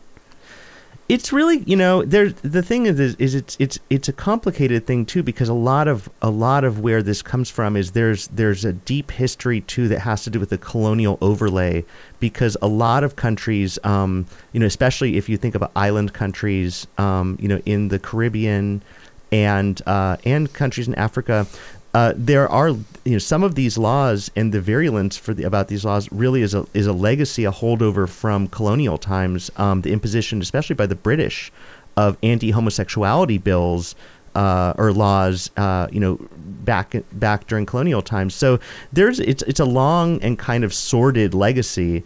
But um, you know, when you talk about you know what it would be like to to grow up in a country like that, I think that the the thing that's important is to remember that um, if we don't advocate again properly, that could be here. Yeah. That, and that already in some states is We're is- heading that we're way. heading in that direction. And Yeah. so I think that you know when we're in a place like Palm Springs Pride, you know if we're you know if we're at in Provincetown or in San Francisco or West Hollywood, it can be easy to to think that the that the war is over. Yeah. But it's it's actively happening and and in many places in this country i think that you know you could argue that especially if you're a trans youth um, that you feel like you are in a place that does want you to to not exist Yeah, it, it's kind of overwhelming, and it also it makes me really stop and think about how long it's really been. I remember, you know, 30 years ago, back in James Apedaile, who's here,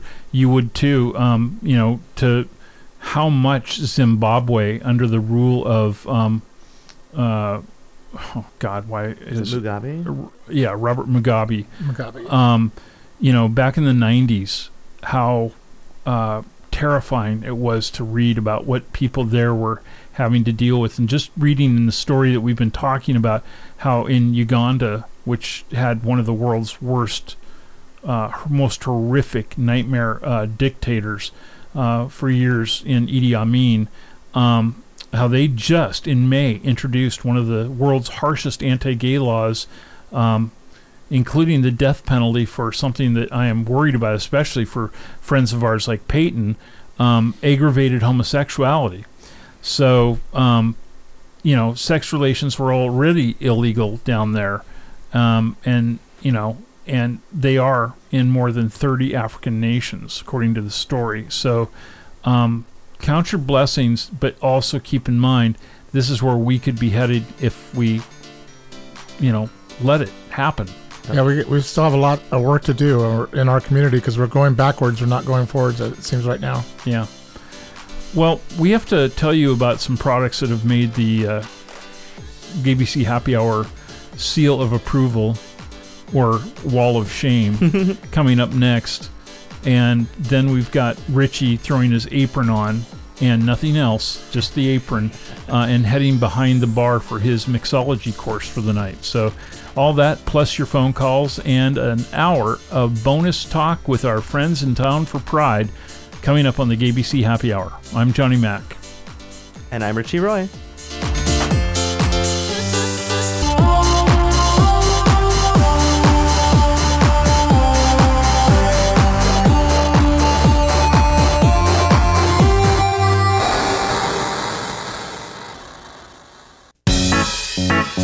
The GAYBC Radio Network presents the weekly public service, the GAYBC Happy Hour Seal of Approval. Does it fly or does it die? Products, services, and customer service that will turn you on or turn you off. Does the cup runneth over or has the well gone dry? Richie and Johnny, take it away. Hello, welcome back to the very special live from Palm Springs edition of the Happy Hour. And yes, it is time for the seal of approval slash wall of demerits. Um, and I'm gonna go with a seal of approval this week. Okay. Um, and it's a fresh one, and it ha- actually has to do with my travels. Um, Newark is sort of traditionally considered not a great airport. It it's sort of pretty shabby and I don't know. It's made a world of changes since I was there previous to my last visit there, where it had changed day and night. So this is the thing: is that is it sort of the traditional, you know, sort of um, idea is that Newark is kind of really shabby and horrible. Tr- Terminal A, though, they've completely redone Terminal A at Newark, and it is a shining, gleaming beacon of transportation modernity. It is fabulous. Yeah. Um, and it was so you know it's it's laid out really nicely. It was easy to to traverse. Um, the pre-check line was like it, you know it took me two seconds to get through because there was actually plenty of TSA people working there. It was laid out properly. It's just it's a it's a thoroughly modern airport that was a joy to be in. Though I have to say, when I left there, uh, visiting you actually back on President's Day weekend uh, this year, that when I left there, um, from the time that I checked in till the time that I got to my gate, it it did kind of feel like I'd gone through, you know, um, a couple of area codes Mm, uh, and yeah. time zones. It was so huge. It's just, I mean, it is a beautiful facility, but it just, it's so huge now. It reminds me of like a Phoenix and Dallas in the fact that, you know, in Seattle, they're just these gargantuan airports anymore. Or Atlanta. And Atlanta, of course. Yeah. Atlanta's always been like that, but yeah. But the thing that's weird to me is that is that I feel because I, I traveled from Newark through Phoenix on the way to Palm Springs, and Phoenix, I always thought of you know Sky Harbor as being kind of one of these newer airports, but it's really showing its age. When Yeah. I when I got there, um, at least the terminal I was in was c- completely dilapidated and shabby. The the the um, concessions are not up to snuff.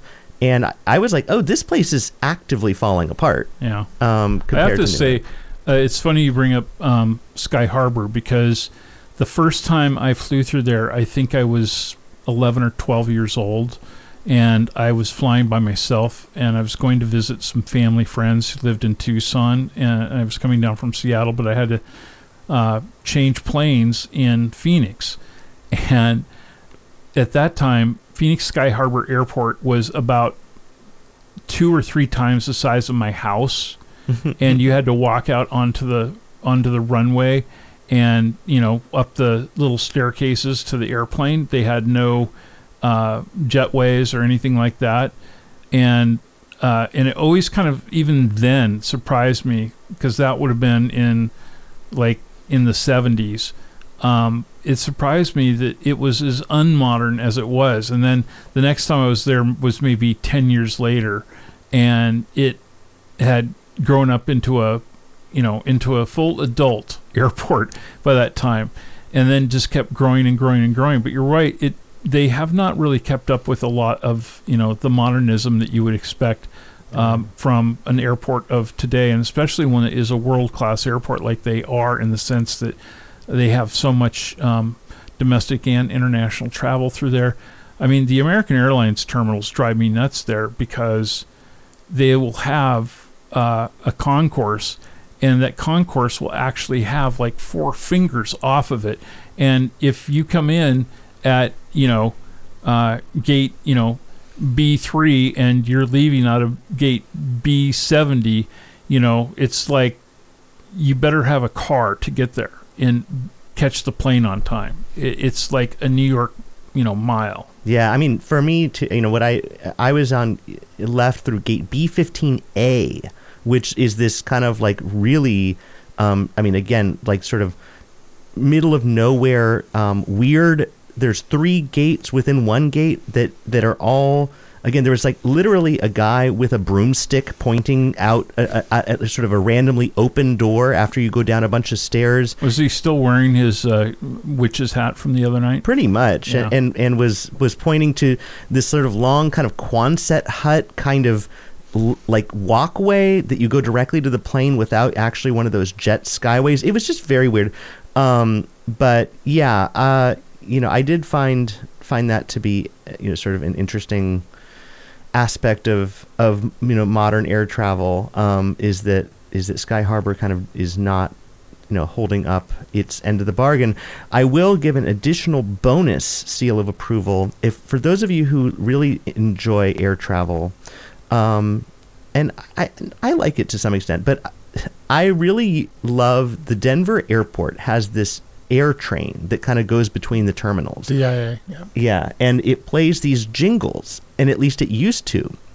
It plays different jingles now. There is someone, uh, a genius on SoundCloud, has c- collect recorded and collected the different sounds that the Denver International Airport air train makes, including the original vintage sounds that it no longer makes. That's fun. And I will sometimes, just for fun, put those on and just uh, listen to the playlist of all of the Denver Airport air train jingles, and it is a delight. That's funny. I used to work at that airport, so I, Ah. uh, yeah. Would So- you like to contribute something to our? Uh, Well, I was going to say when do you you have a product that you like that you'd like to give a, a thumbs up to, or a service?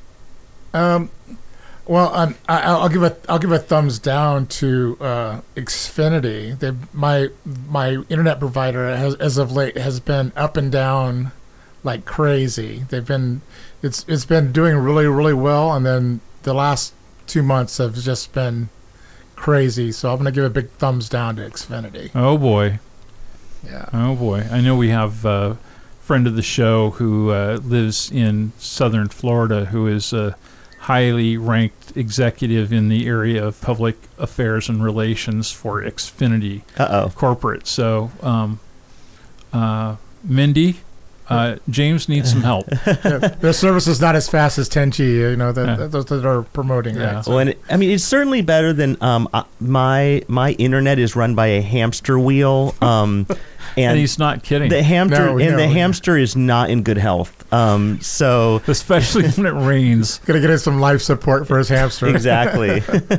You use a satellite service for internet. Uh, who is that? I so I actually I do. I have two internet systems. One is a backup. The main one is I use Starlink, which is the SpaceX uh, satellite uh, service. Which, when the sky is clear, it works pretty well.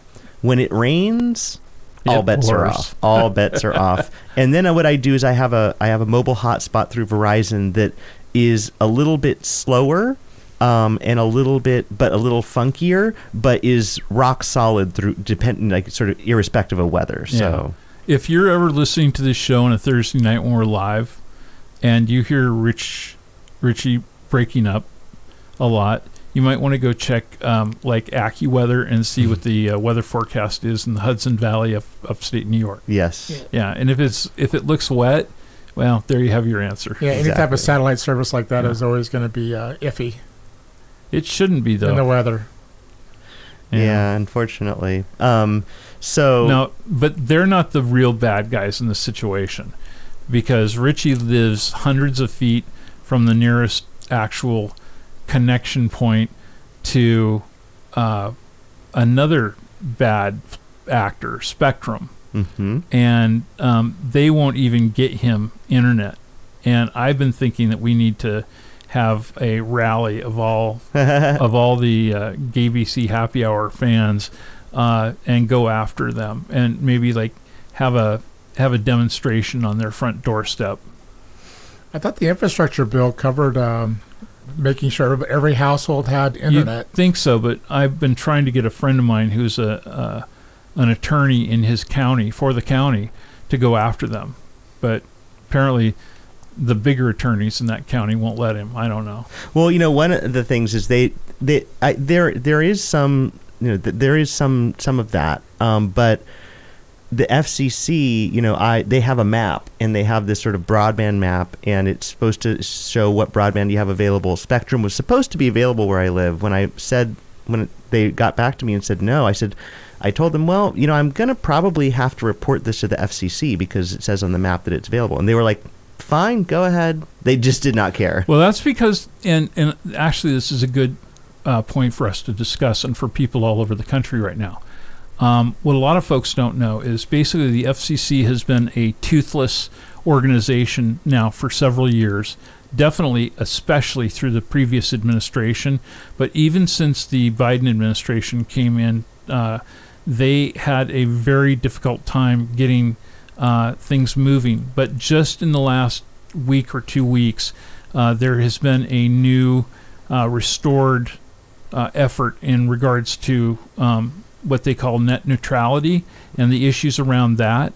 And um, they're really, they now have a new chair of the FCC who is really putting the boot to the backside of these broadband providers.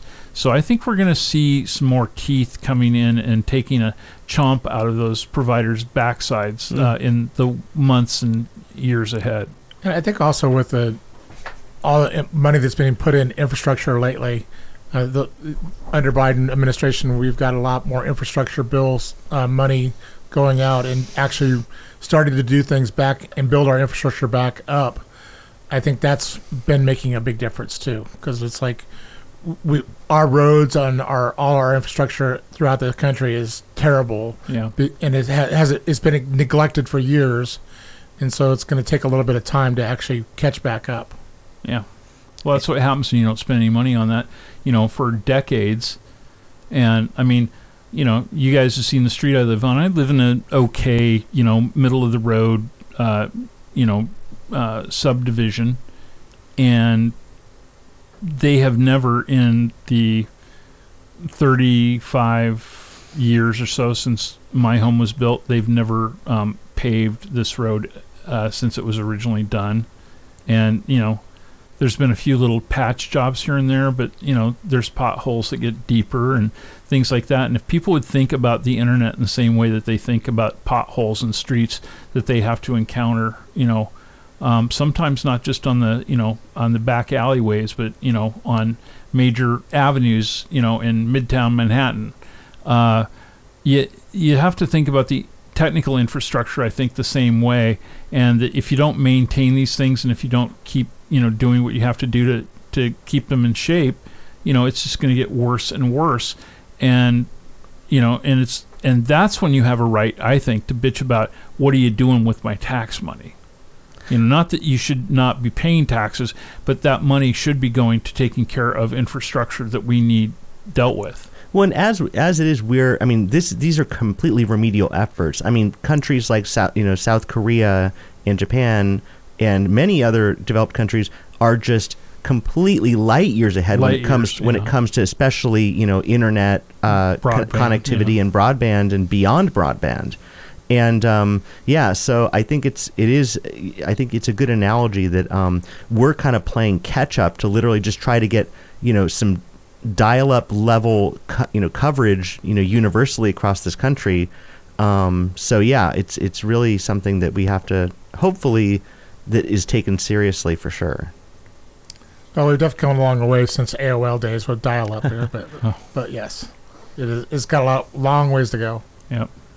It's really funny that you mentioned that because I was going through a bunch of garbage the other day, um, stuff that has been in various offices that I've had and where I've moved from one place to another to another. And I finally decided the other day that I was going to go out and clean all these boxes out in my garage and just start throwing junk away and getting it the hell out because if it's sat in my garage for 10 or 15 years, I certainly am not going to need it in the next 10 or 15 years. And uh, one of the things that was in one of them, and I think I was keeping it just because, you know, it's kind of like now I wish I had kept, you know, one of those original Macs because it's worth like a million and a half dollars. Uh, if you had one of the, you know, original little baby Macs, Right. you know, and and so um, I came across uh, a couple of things. One of them was an AOL starter disk, Nice. and you know, like the little floppy disk, and and it was a specially branded one.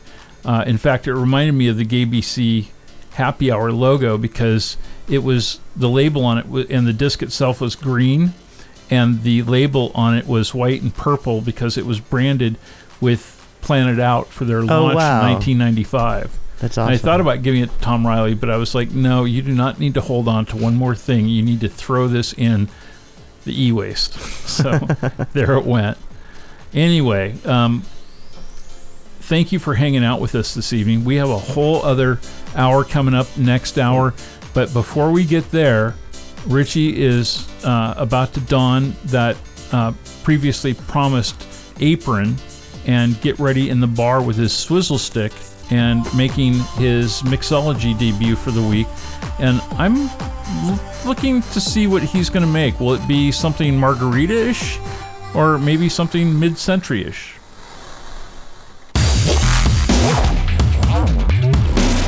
Homo mixologist Richie Roy and his ice cube handler Johnny Mac present the latest lessons from the GAYBC Happy Hour School of Mixology.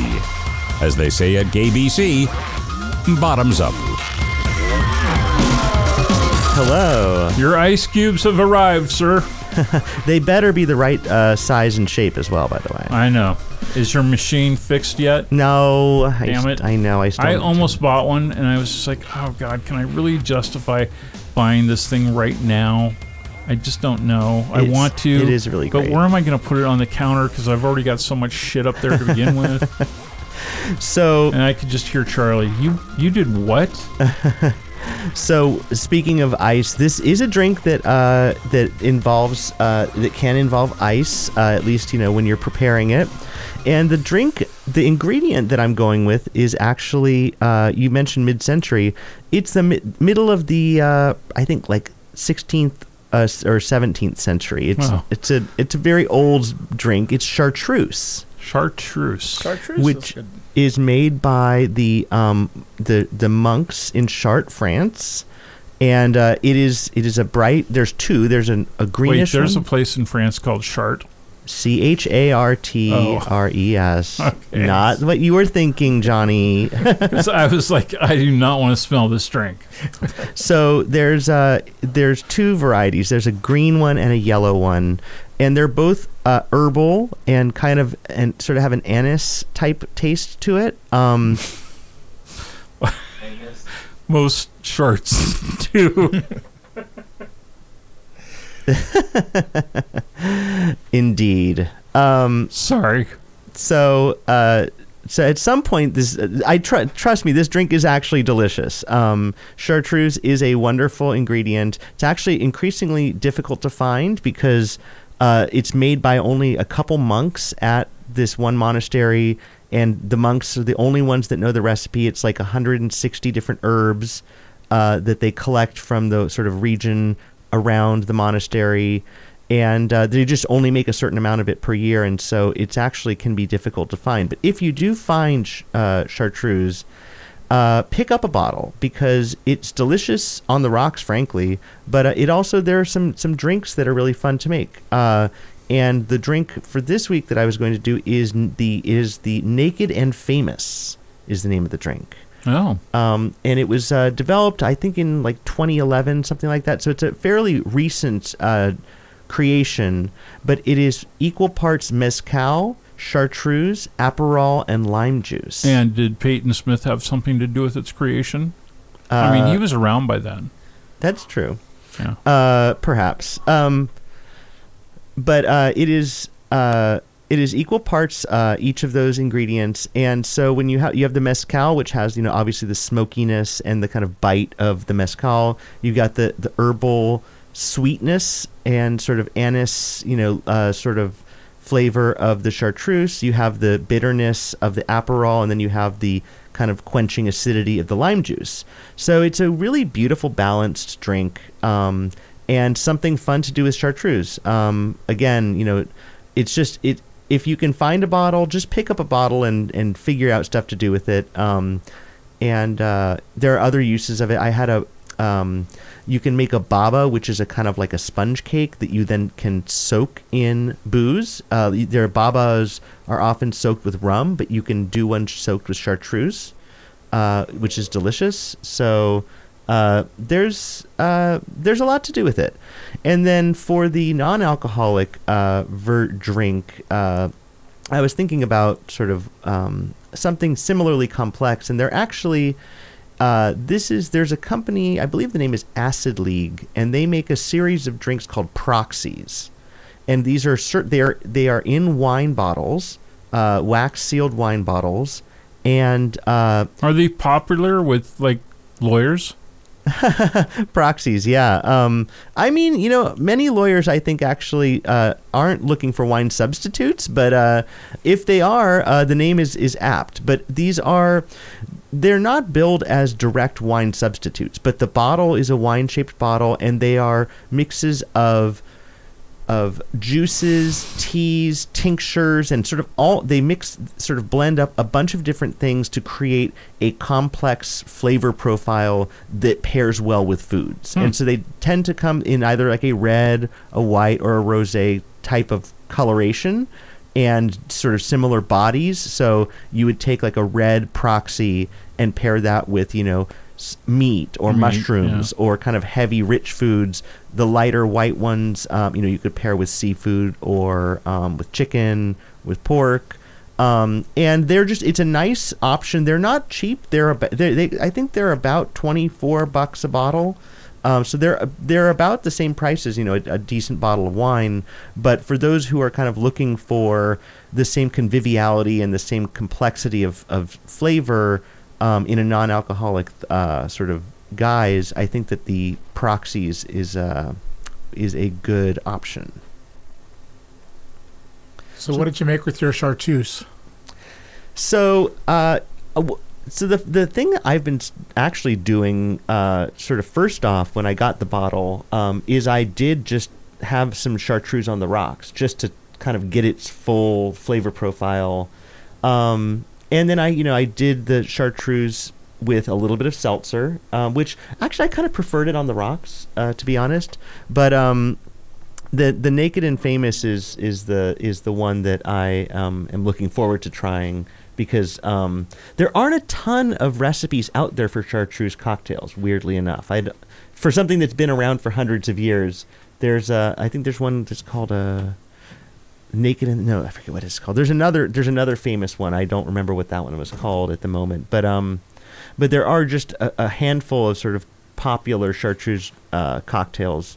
So I'm looking to kind of use my bottle judiciously because it was hard to come by, but um, want to try out some of those. Was sure. it green chartreuse or? It's the green, yeah. The green is the one that I got. you can also do a martini with a little gin and green green chartreuse. Yeah. oh, that sounds good. Actually, I could see that being delicious. Yeah. Um, yeah, mart- a martini. I mean, it's hard to go wrong. It's a green martini. a green teeny, a margrini. Uh, Yes. Or chartini. Um, but you know, to go to circle back to what we were talking about earlier, I did really like at the lunch that I had today with Johnny Mac.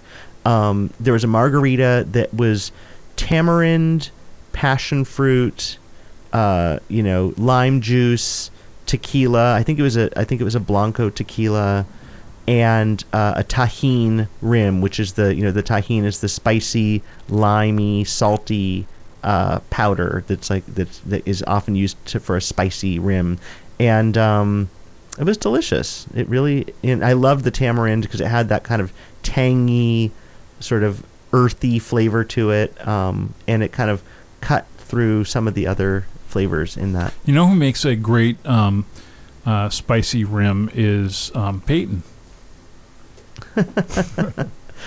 Ah, uh, yes, uh, I I, i I've hear heard- that's a real spicy rim. Sorry, just a little off color humor. you know, all, all bets are off um, when when we're in the same room here on the happy Yeah. hour. Um, you know, uh, and we've had alcohol today, so we can justify it. that, exactly that that's that's the excuse we'll go with at least. Yeah. Well, we have a whole other hour before we get to consume more alcohol, and we're going to spend that with you and welcome your phone calls as well. If you'd like to jump in, we're going to get to meet a couple of our other friends. They will jump into the conversation as well. We'll start uh, doing the buddy system on the microphones here, and uh, hope you'll hang around for that. And you'll also um, call in yourselves if you would like to uh, chat about any of the topics that we have talked about tonight or bring up one of your own because it will be a free for all. It will be a free for all. It's true. I just had one other real quick mixology um, recommendation. This is kind of a. I don't know if it's mixology. It could be a seal of approval. Could also just be I'm of a certain age. But I officially did that thing that people do where you order a tomato juice on the airplane. No. I did, and it was delicious. Oh no. It was great because here's the thing: it's salty, and sometimes you crave salt on the plane. Then go and find a guy, but I mean, really. I mean, because the the snacks that they serve now are they only have those Biscoff cookies. Those Oh. are which are they do have a slight kind of a baking soda equality to them, but they're not salty at all. I mean, they don't have. Uh, you know the bags of peanuts or the you know sometimes they have pretzels but mainly they like to serve those those biscuits Yeah. um Biscotti. and so yeah the biscotti and so um What's with that? Why you mean why did that kind of become the de We, rigueur we uh, really should write snack? to the head of all the airlines and tell them stop this nonsense. it's a good cookie don't get me wrong I'm but not saying i think it's that not, it but I shouldn't be mean, the only option You know, come on. Uh, The last thing I want when I'm going to go up in the sky is to have even a drier mouth. You know. they are they are desiccating it's true Yeah, and yeah, yeah, yeah. I mean anything sh- really sugary will do that. So, right but know. so so to counteract that the tomato the tomato juice is kind of great. I had it on ice and the ice is nice because um, the tomato juice is pretty thick and cloying and so as the ice waters it down it makes it a little bit more palatable. So is Jack Daniels, but that's true. It's Um, not free though. No and also it was it was like 6 a.m so it's a little Oh. early for that Well, you didn't add any but vodka to your. You didn't uh, start no. driving juice. down there till two in the morning though. That's so, true. You know, it was like midday for you. right You didn't make it like a Bloody Maria or Bro- Mar- uh, right With- with some no i kept it kept it simple Okay, that's hour number two, and I'm really excited about the fact that tonight we get an hour number three, and you should be sending us money or something for that because it's not often that you get these kinds of gifts from us. But uh, here we're doing it anyway, so stay with us. James Apedaile and Braden Levi and Peyton Smith and Richie Roy and myself hanging out with you from the GAYBC Mutual Studios in Palm Springs. More to come after the news update.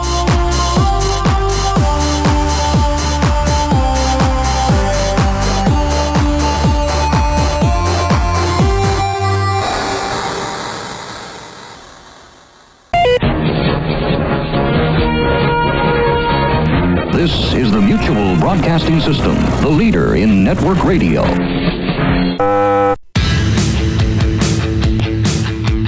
The GAYBC Happy Hour always welcomes you to the party. Grab your libation of choice. Then grab your phone and ring us up at 760 677 0111. And if you're really turned on, feel free to grab something else. Just saying. Richie Roy and Johnny Mac. They're egos. No, not that. Don't Mhm. grab that. Egos can always use a good stroke. welcome back We're stroking off with you tonight from the studios of. you know what's really funny is I know that some of Richie's very best friends on earth listen to this program, often not live, but on demand as a podcast, which you can do too.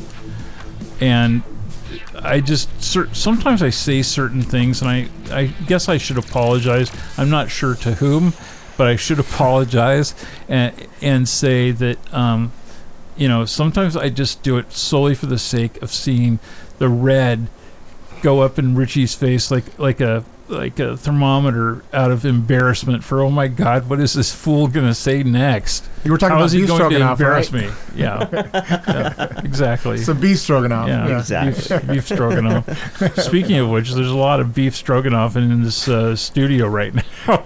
so let's say hello to others who have been, for the most part, very quiet, sitting like church mice in the background. Of course, James Apedaile, we introduced to you earlier in the program, uh, as he is our ongoing Veterans Affairs correspondent for the show.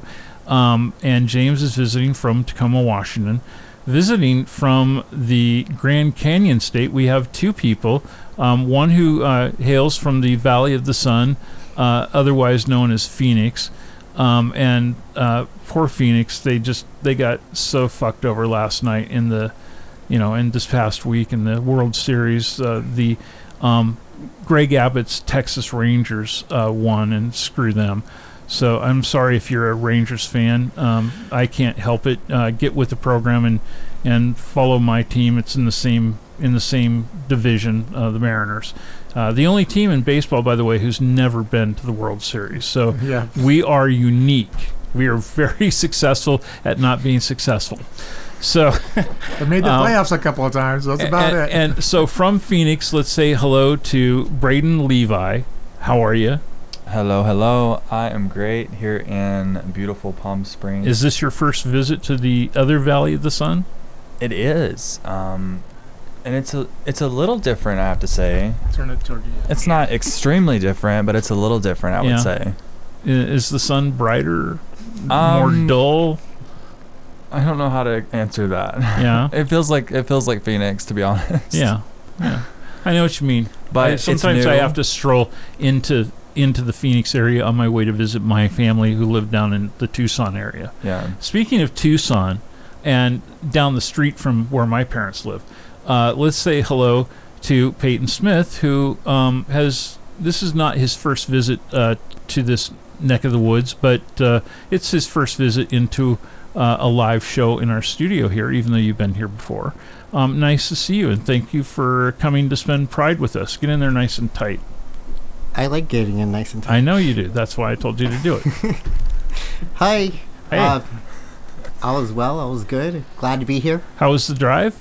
Um, uneventful, which is good. Yeah, that's those are the best kind. Yes. And and the fact that they didn't stop you at the uh, at the station uh, just inside the California border over in Blythe today, um, and ask you about your fruits and vegetables. All those loads he's carrying. Yeah. I, I, I didn't have my peach showing. No. No. Oh, well, that's good. Yeah. I heard though that they were on the on the lookout for um, uh, those purple things. Balls? Purple no, you know, Blue balls? No. no. We're not getting it. I think Richie knows what I'm talking about. Now, what I did hear, though, I've heard from a, a different source that the ride was not all rosy, in fact. So It wasn't. Um, you know, it's like Rashomon. You know, there's multiple versions of every story, but um, I believe that uh, Braden uh, has a different take on the drive. Um, I'll say he was just he was just a little um in a Preoccupied. rush. Oh, In a in a rush. It in a was rush. Yeah, I What, were mean you guys I using poppers you know, on the road, or between what? like looking up from my phone for a short period of time, like I, I would like stare into the back of a truck. So, you know, it was it was got you. interesting. That's Were all you that matters. were you were you on? Did you have road rage?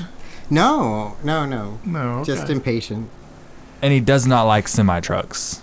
No. I don't. Well, nobody likes know. to be behind us. But then also, it's a two lane road from Phoenix to Palm Springs. a lot which of it is. You're is right. insane in itself. Well, two lanes on each side, but yes, Yeah, it's, it's it's really annoying, especially when it's uh, the major um, Yeah. interstate that is used to move most of the product that comes into Well, the United States. Phoenix is the fifth largest city, and LA is like, or you know, LA is like Number up there two, too, right? yeah. Like they should have a bigger thoroughfare. Like it's Yeah. kind of ridiculous. But it's not just that; it's the fact that uh, Interstate 10 um, is the gateway to Oh, the yeah. port of Los Angeles, Mhm. which is where the huge mother load of our gross domestic product and such goes through. So basically, trade on both ends. Stuff coming up from overseas and what we put out overseas goes up and down that highway all the time between Phoenix and, and Los Angeles, and we're right, you know, dead center. So So I have a question Yeah. because you brought up you brought up an issue, um, which is one lane, two lane roads. Yeah. A two lane road is a two lane road. Two lanes in each direction, or is it one lane in each direction, and that is the two lanes? I've Yeah. never understood this. yeah, it's technically it would be defined. A two lane road would be one lane each direction, but um, it's two lanes each direction on much of Interstate 10 between Phoenix and uh, Palm so Springs. that would be a four lane road. yes. Technically a four lane Yeah. road. But Okay. we, There are sections say that are that now wrong. like No, I just because I've actually always wondered the, the answer to this because people say, "Oh, it's a two lane road," and I'm like, "Well, is Yeah. that is that two lanes in each direction or two lanes total?" So is it Oh, technically a let, four let me tell you, um, you have accompanied me on a couple of trips that I've made from Palm Springs up to Barstow, California, uh, Mhm. telephonically. We've been talking as I've been on that road, and that is a um, two-lane road. That is one lane each direction, Oh. and you're fucked if you are behind a, a truck or a camper or you know a guy who is going to his next lawn cutting job with a trailer pulling mowers behind Yeah. him or something. coming in coming in today from I, I drove in from Modesto today. Yeah. That's where I drove in, and there's a couple of two lane roads, actual two lane roads. It was fun trying to finally pass some of those vehicles when you finally got a break because they were going, you know, 20 miles below the speed limit. You're like, Right. get out of my way, please. But yeah. No, that's it's a pain in the neck when you live in that, you know, kind of around that kind of country. I mean, um, Richie, you live kind of out in the country, uh, you know, outside of uh, north of New York City, but um, you don't really have a lot of those, you know, two lane roads, So, highways. We have a, a I mean the the main road that I that I take to go almost anywhere is a two lane road. Yeah, Um, it's one lane in either direction with you know the occasional. but is that a major zones. thoroughfare for a lot of people who like commute? It really is. It's sort of the main route between New Paltz and Kingston, which I mean, which are sort of like two sort of larger municipalities in that area. So it actually is somewhat you should of a you should write a letter to the county's attorney and tell them that you're going to sue them if they don't widen that road. I wonder. Who, I wonder who that city attorney is you're talking about. Well. yeah, Soon to be peen. Oh no, it is. Could be, possibly. Yeah. yeah. well, he's the No, unelected that- one. but uh, but yeah, so uh, it's no. I always thought it was interesting. So technically, then a one lane a one lane road would just be only only one car could go on the road at any time. So if two cars were going in opposite directions, one would have to pull over to the side. That that would be Awesome. my understanding Yeah, of it. you, you have to yield to I the was right actually way. thinking yeah. about that. So And let me tell you, if you ever go to Maui, not that there's any reason to be going there for the next ten years because it's going to be a disaster trying to rebuild after the after the horrific uh, events of earlier this year with the fires there. But if you ever go to Maui, um, do yourself a favor and you will thank me profusely for this recommendation, since I didn't get to say it during our seal of approval hour. Um, do not drive the road to Hana. Take a helicopter, take a plane if you can find one that goes there. Do anything. You, take a boat and go around the shore. Uh, but do not drive the road to Hana. It's 54 miles and it has like 300 and some odd turns in it, and many sections of it are literally one lane, and it is it is the most annoying, uh, uh, headache creating, um, terrible driving experience I've ever had in my life, and I had to go out and come back the same day. Mm, you never and drove and the it's like it's like a three hour drive each way so you know uh, three hours to get 54 miles That's crazy. you know? And and if you're the driver i mean it's beautiful if you're not the driver. It's like driving the pacific coast highway you know? I love that drive so long as you're not You're not driving, it. driving, yeah. yeah because if you're driving you better not be taking your eyes off the road to look out at the shoreline or you know uh, the ocean Highway 1 and Yeah. Highway 101. yeah Yeah. it, it it's very dangerous. So, anyway, Richie's looking at me with uh, I don't know that look of fear of what's he's gonna, what's he gonna say next. No, it's just um, it just uh, when you mentioned uh, these kind of roads with these turns and things, um, I was just thinking about how problematic that is for me because I I get car sick easily if I'm not the driver. So Yeah. either way, I'm kind of not in a good position because if I'm driving, I'm stuck on one lane roads doing all these turns. If I'm in the passenger seat, it's even worse. Well, shit, I wish you'd have told me that when I was at the airport. I'd let, let you just drive home. you um, probably scared him with your driving anyway. Probably, absolutely, yeah. I made him go through uh, all these different um, hoops that we're having to go through here in the Coachella Valley uh, today as we were going uh, up and down various thoroughfares, where they have apparently decided to do all this work, wait until all the tourists start to come back in season instead of doing it this past summer when there's like n- hardly anybody around and you know and it doesn't create these huge backups on the local roads and it just it drives me crazy. I mean it's not as though the people who are doing that kind of work aren't used to working in heat because it's it gets warm all year long. But you know at the very least you know do it at night or something. But it's just it's it's crazy to me. They have multiple thoroughfares going north south or east west at the same time. So it's not like you can bypass and go a different way. They all have that crap going on at the same time. And i don't know I was struck, you know, just in, in my brief experience so far driving around in, in the Palm Springs area, how fundamentally Western roads, the public works in the West looks really different than public works in the East because they're really wide thoroughfares in the middle of a city here Mhm. in a way that even in, you know, in, in New York or whatever, you don't see those kind of broad, you know, four lanes in either direction, multiple turning lanes. Yeah, I mean, Yeah. be, yeah, because the you know these these are newer cities that yeah it's not like boston uh, i'm sorry uh, to our friend boss sub but uh, it's not it's not like boston where everything has been made uh, 4000 years ago for horse and buggy um, and that's one of the things that actually drives me crazy about being in some of those cities is you know they they make lanes for cars that are much less wider than they make today and um, I I think the first time I drove in Boston, uh, I was in one of those circles. Um, it wasn't a roundabout, but it was just a dumb circle, and and there were no lines, and it was like three lanes. it was absolutely insane. Yeah, in in in Massachusetts, they like to call those rotaries. They call a roundabout or a traffic circle a rotary, rotary. and it is uh, it is mayhem. It is complete and utter mayhem. Yeah, I call it a rotor-rooter, but It's probably Wow. it's probably based on you know like when I was stationed in Germany, the, you know the the roads over there are, are somewhat narrower too.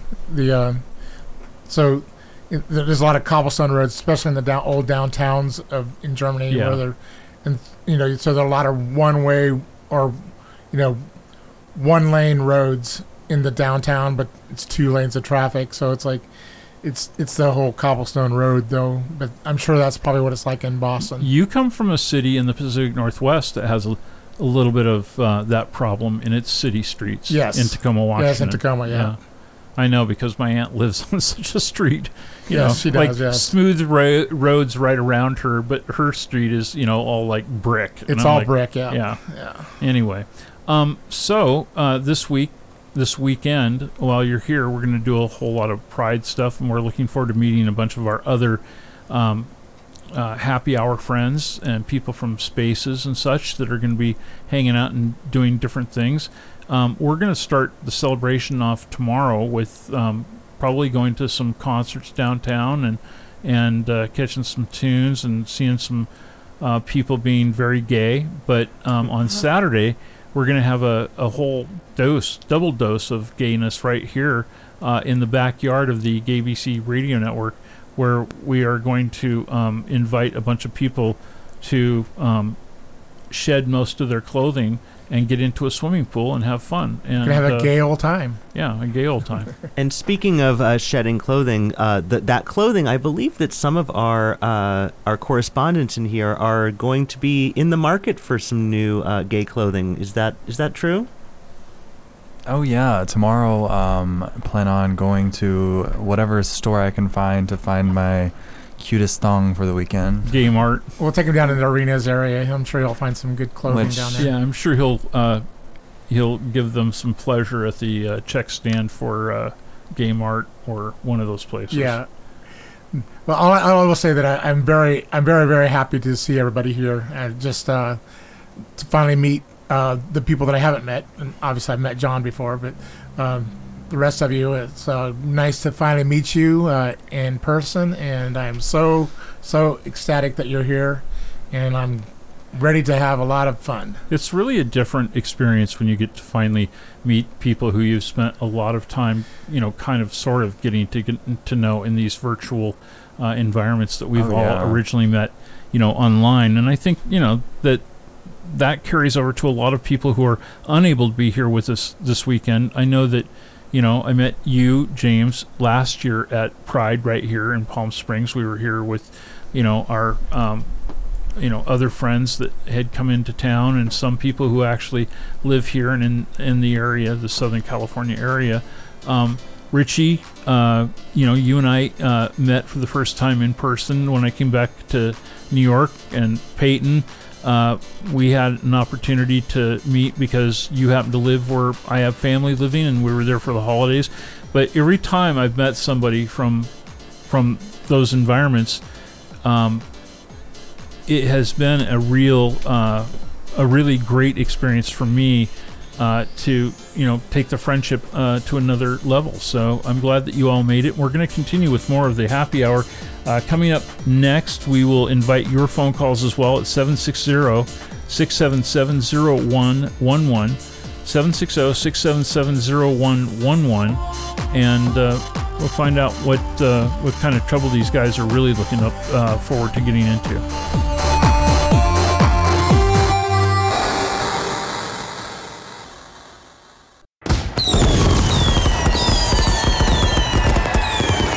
You're listening to the Happy Hour with your hosts, Richie Roy and Johnny Mac. Hello, hello, and welcome back to the very special bonus session of the Happy Hour. We are here with some good friends. Uh, some more people are actually going to be descending upon Palm Springs uh, over the next couple days, and uh, should be a good time. Uh, you know, there are the official events, the you know the the parades and the parties, but there's also just kind of the sort of casual hanging out that happens and dinners and lunches and brunches and all of that. So Speaking of which, I was just uh, uh, texting with one of our other friends who's going to be here, uh, also coming from Phoenix. It's like a mass exodus of Phoenix uh, this weekend, I guess. So, um, or Arizona. So, They're rising from the ashes. yes, they're rising from the ashes. Indeed. Um, and I will say, speaking of kind of casual um, places, uh, uh, there is a an illustrious uh, locale called Little Bar here in the Palm Springs area. Yeah. Which folks who are GAYBC and mutual broadcast aficionados might know from a podcast called Big Conversations Little Bar.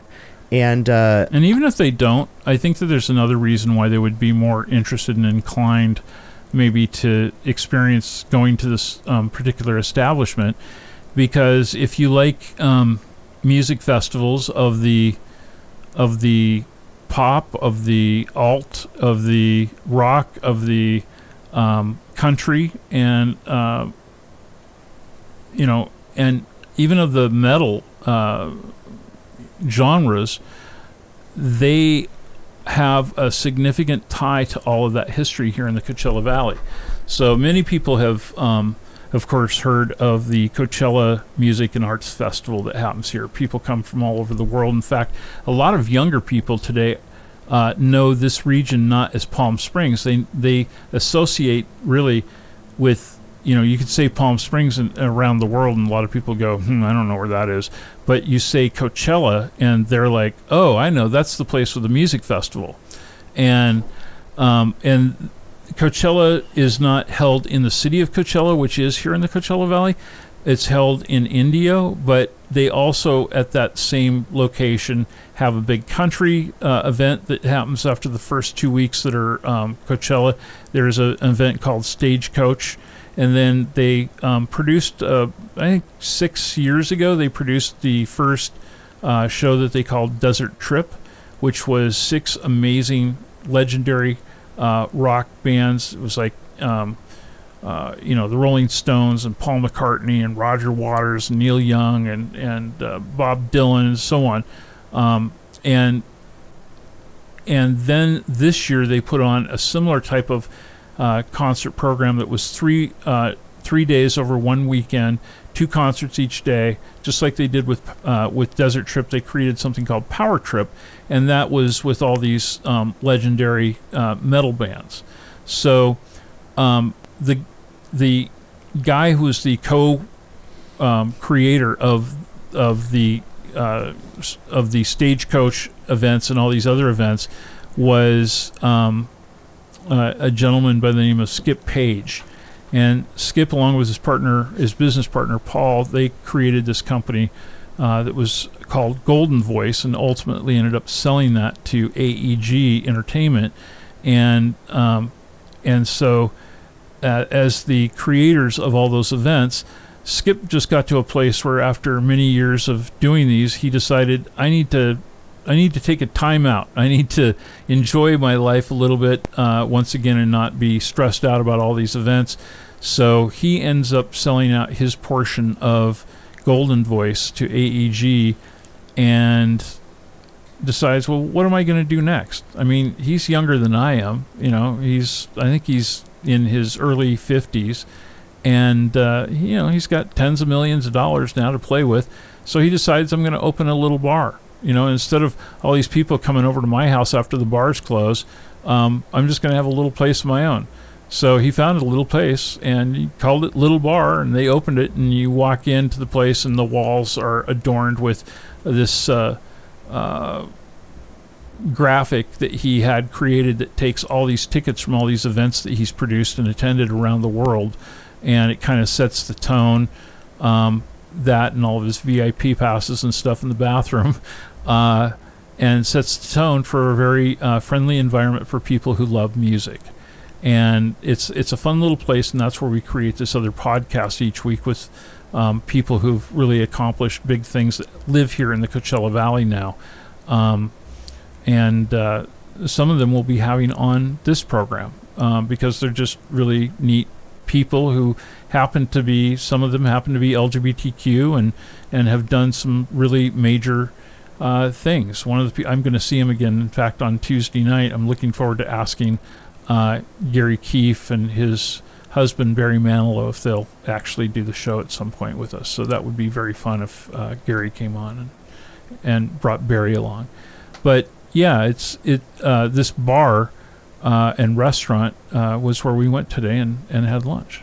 Yeah, and, and excellent drinks, and the lunch was tasty. And, uh, you know, I'd heard the name of the show, obviously, um, and I knew that the bar was called Little Bar, but the name is descriptive. Yeah. It is tiny. It is a tiny, diminutive Lillip- Lilliputian bar. It's very cute, actually. I think that the uh, I think that the legal occupancy uh, number is 32. That's Yeah. pretty small. Yeah. I mean, there is a little outdoor patio now that makes it a little bit bigger, but at 32, at 32, it would be very tight in inside. Yeah. The old watering hole, right? Yeah. yeah. So Richie had the uh, margarita that he talked about earlier tonight, and um, uh, my significant other uh, ended up having a um, Espresso martini. espresso that was- martini. it was it was the size. I mean, it, it was it was like about. It looked like it was about five liters of of martini. I had a blueberry lemon uh, martini. It was very good too. So Oh, that sounds good. Anyway, um, Skip Paige's Little Bar. It's located in Palm Desert. If you ever come into the Coachella Valley, uh, it is the center of the Coachella Valley universe. And if you love music, it's a great place to hang out.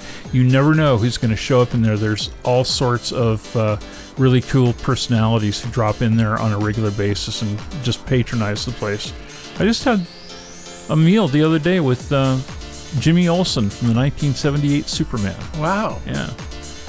Yeah. All right, we will continue uh, with more uh, after we update you on the news. So stay with us and give us a call if you'd like 760 677 0111.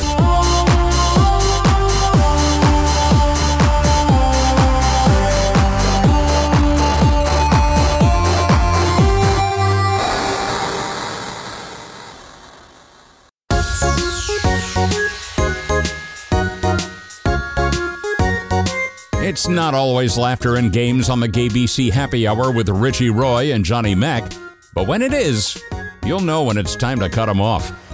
Now, back to the beer pong. Uh, I mean, show. Boys, Yes, welcome back to a very wild and woolly special third hour of the happy hour. Is that what this is? I thought it was actually pretty laid back and It's a chill. It's a chill night. It at is the- definitely a chill night. okay. Boy, I'll talk talk about chill in the desert. I woke up this morning. It was 59 degrees. It has not been. I have not seen the five on a on a on a uh, thermometer uh, since probably February. It was glorious. I went and opened up all the windows in the house, and I was like, "Oh my God, this feels so good," you know, because it was 106 here a week ago. I gotta say, it does feel Oops. warmer here than it does in Phoenix. Yeah, Yeah, I'm pretty Yeah. sure it's warmer here. U- usually up to maybe about eight to 10 degrees Just right more. now, though, because it was 120 degrees. Don't get me wrong. Yeah. Like it was hot. Yeah. yeah, I think this year we did like 125 was our hottest, and usually it do, it might get to 120, 121, you know, for a couple of days a year, but this year, like Palm Springs Yeah. or like Yeah. Death Valley. no, here, Oh wow, yeah, wow. I didn't it, know it was yeah, it was nasty. So, but you know, for all those nasty hot days we have, we have um, like eight and a half months of really Oh yeah. beautiful weather, and I'd rather have beautiful weather for eight and a half months It'd uh, and then be freezing my ass off during that time. yeah. All I know is my my drive today. I went. I left uh, Sacramento last night, and then and then went into Modesto, and then drove here. It was beautiful weather all all the way here. It was like I think it was like 70 degrees outside. Beautiful. Um, sun was out. It was nice. Yeah, So- I, I'm getting into this pride thing with James because when I was in Seattle in August, I think it was August, um, we went to Pride in Tacoma, Yes. and uh, you know, um, I'll turn to you. that was in July actually, but yeah, it I'll turn my to you- birthday weekend. Yeah. you, Braden, and ask you about Pride in Phoenix. What's what's have you been to that? Oh yeah, um, I've been to it twice now. Um, the actual festival is huge. One thing we were actually talking about earlier was how Phoenix Pride actually charges for entry, and uh, Palm Springs is free. Yeah, they used Um, to charge for it here too. It used to be like twenty bucks to get in, and they did it inside the look the little baseball stadium that they have downtown. But ever since it's gone out to the street, and the guy who produces it now is actually was just elected a year ago to the city council here, and he had previously run San Diego Pride for many many Oh. years, which I think is hands down one of the best pride events in the entire is a very United. States. Yeah. Yes. Um, uh, and Peyton, you being from Tucson, did you go to Pride this year in Tucson? Um, actually, uh, before this year, I've never been to Pride, so Right. I went to Tucson Pride. You get a little closer the yeah, mic. Tucson. Pride. I went to. I Yeah. went to Phoenix Pride, and now I'm here at Palm Springs Palm Pride. Springs Pride. So, what what what did you like or not like about uh, Tucson? Um, it's small Yeah, um, compared to Phoenix. It's but Tucson is. I mean, it's a good sized city. It's a city of probably a half a million people at least. Mm, And um, yeah, the county has a million people or more. Yeah, but, but, I mean, but it also is a major university city, which is the same thing with Phoenix. You have the University of Arizona there. I mean, Tempe Um, is. Are the majority of people who you saw at Pride in Tucson are they, um, are they like college students or just uh, a good mix of all demographics? it's um demographics with that. Um, part of me thinks that th- they just need to get more of the surrounding cities involved. Um, like Phoenix Pride gets Mesa and Tempe and Yeah. Gilbert and you know all the. so you want to get all those queers from like Sierra Mesa and Oro Valley and. Yeah, all those yeah, in Oro Valley, yeah, and Marana, all the. Marana. all the Yeah, I mean Marana is bigger than fucking Phoenix. I mean it's unbelievable. It's growing crazy, but Yeah. um, I in I I was good to experience it, and I, I'm having a great time just experiencing what Pride is because I've never done it before. Yeah, and because you've never done it and you are um, in your 40s, um, which I think is great because it's it's neat to see through somebody else's eyes who's experiencing something at you know not just at, at you know like they're becoming you know legally an, an adult um, you know it's interesting to, to me to be able to compare the experience that you would have with somebody who's in their early 20s experiencing it for the first time you know?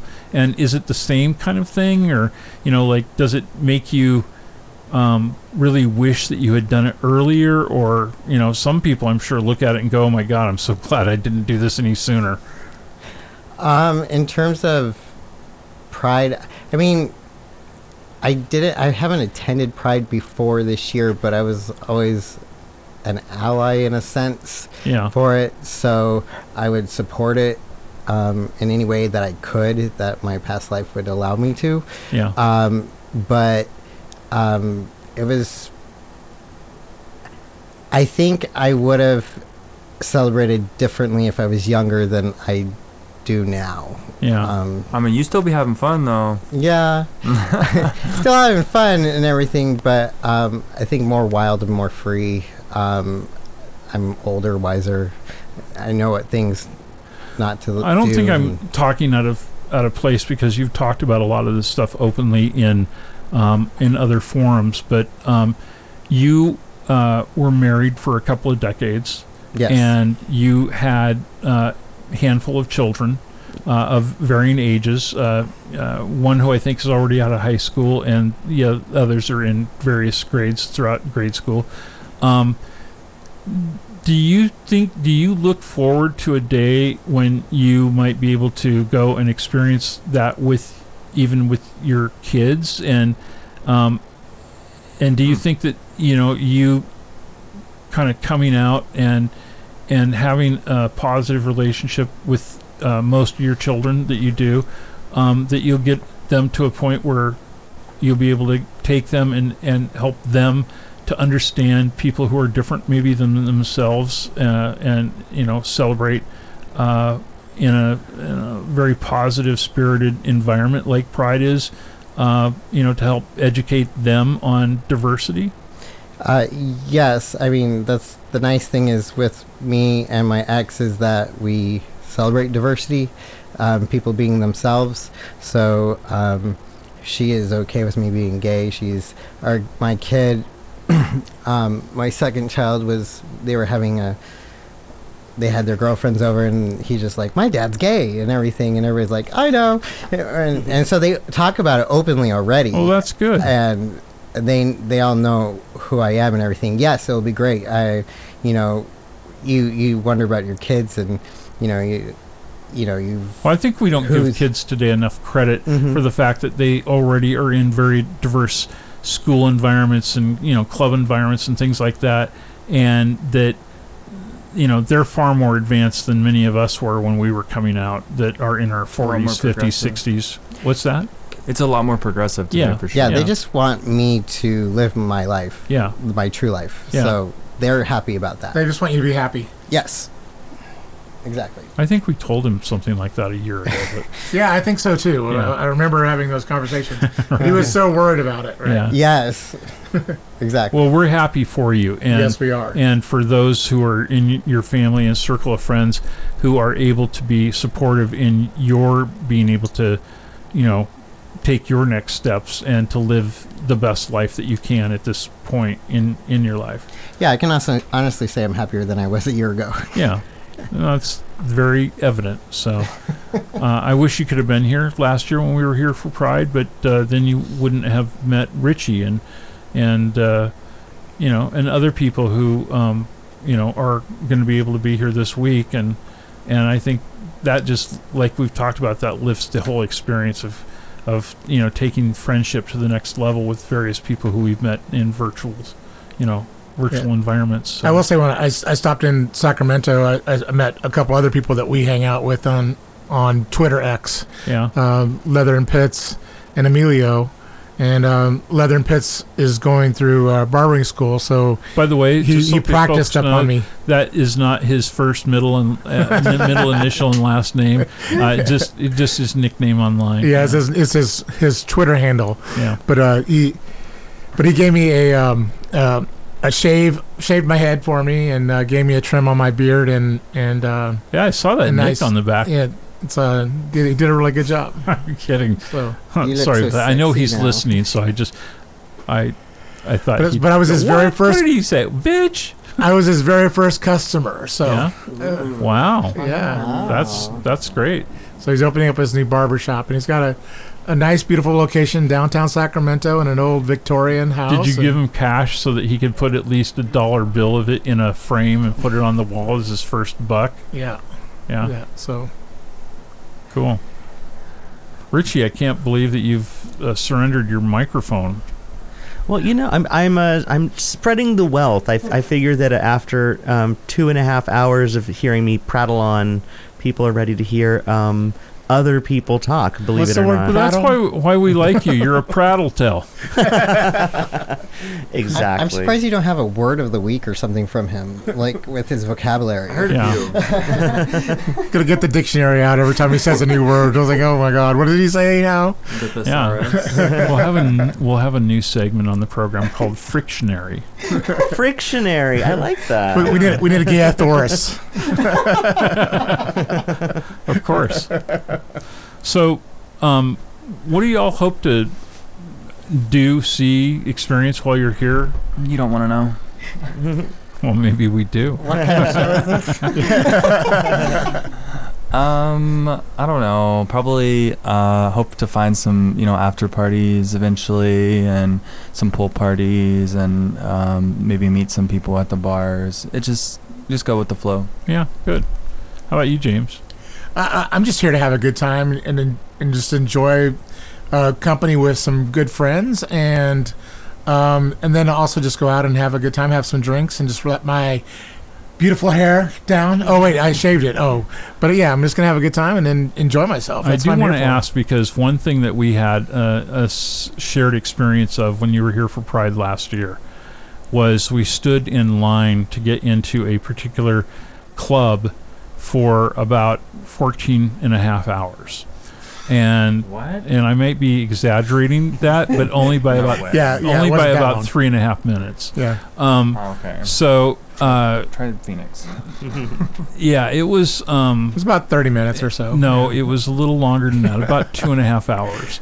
So it was an hour. uh, okay, if you say so. Um, but Five are, minutes. Are we going to stand in any lines that long? This, this No, no, year? no. I don't. I don't think so. I think we're just gonna go and have fun, and we'll go to places that we can get into. Yeah, or make our own party. Yeah. Yeah, We'll go, we'll go we'll go out, we'll go to the arenas area. I'm sure we can find some place I'm to, sure to get we're into. going to. A lot Yeah. of places are sold out right now. I was actually looking earlier uh, tickets, and the cheapest one is like two hundred dollars. Get into the the Heat pool party. That's like the main event on Saturday. Oh, wow. Well, Yeah. fortunately, it's the second main event because Yeah, we're, our we're, pool party we're, coming, we're, coming, we're coming to the main pool party. That's Yeah, that's at the the old nasty pig's house, right? But Oh my god, my head just like ah, the the images. Oh, dude, old John. but the um, yeah, I mean, I'm mainly excited because I've not really ever been to Palm Springs until today. I mean, I went came when I was like in fifth grade, you know, Yeah. for like a day. Um, I'm excited to just sort of see the arenas or arenas kind of area and just get the lay of the land, see what the street looks like because you know Yeah. um, It's a new that street. was that was really fun for okay, me. So the first thing is we're gonna we're gonna have a a word pronunciation um, uh, section of the show here.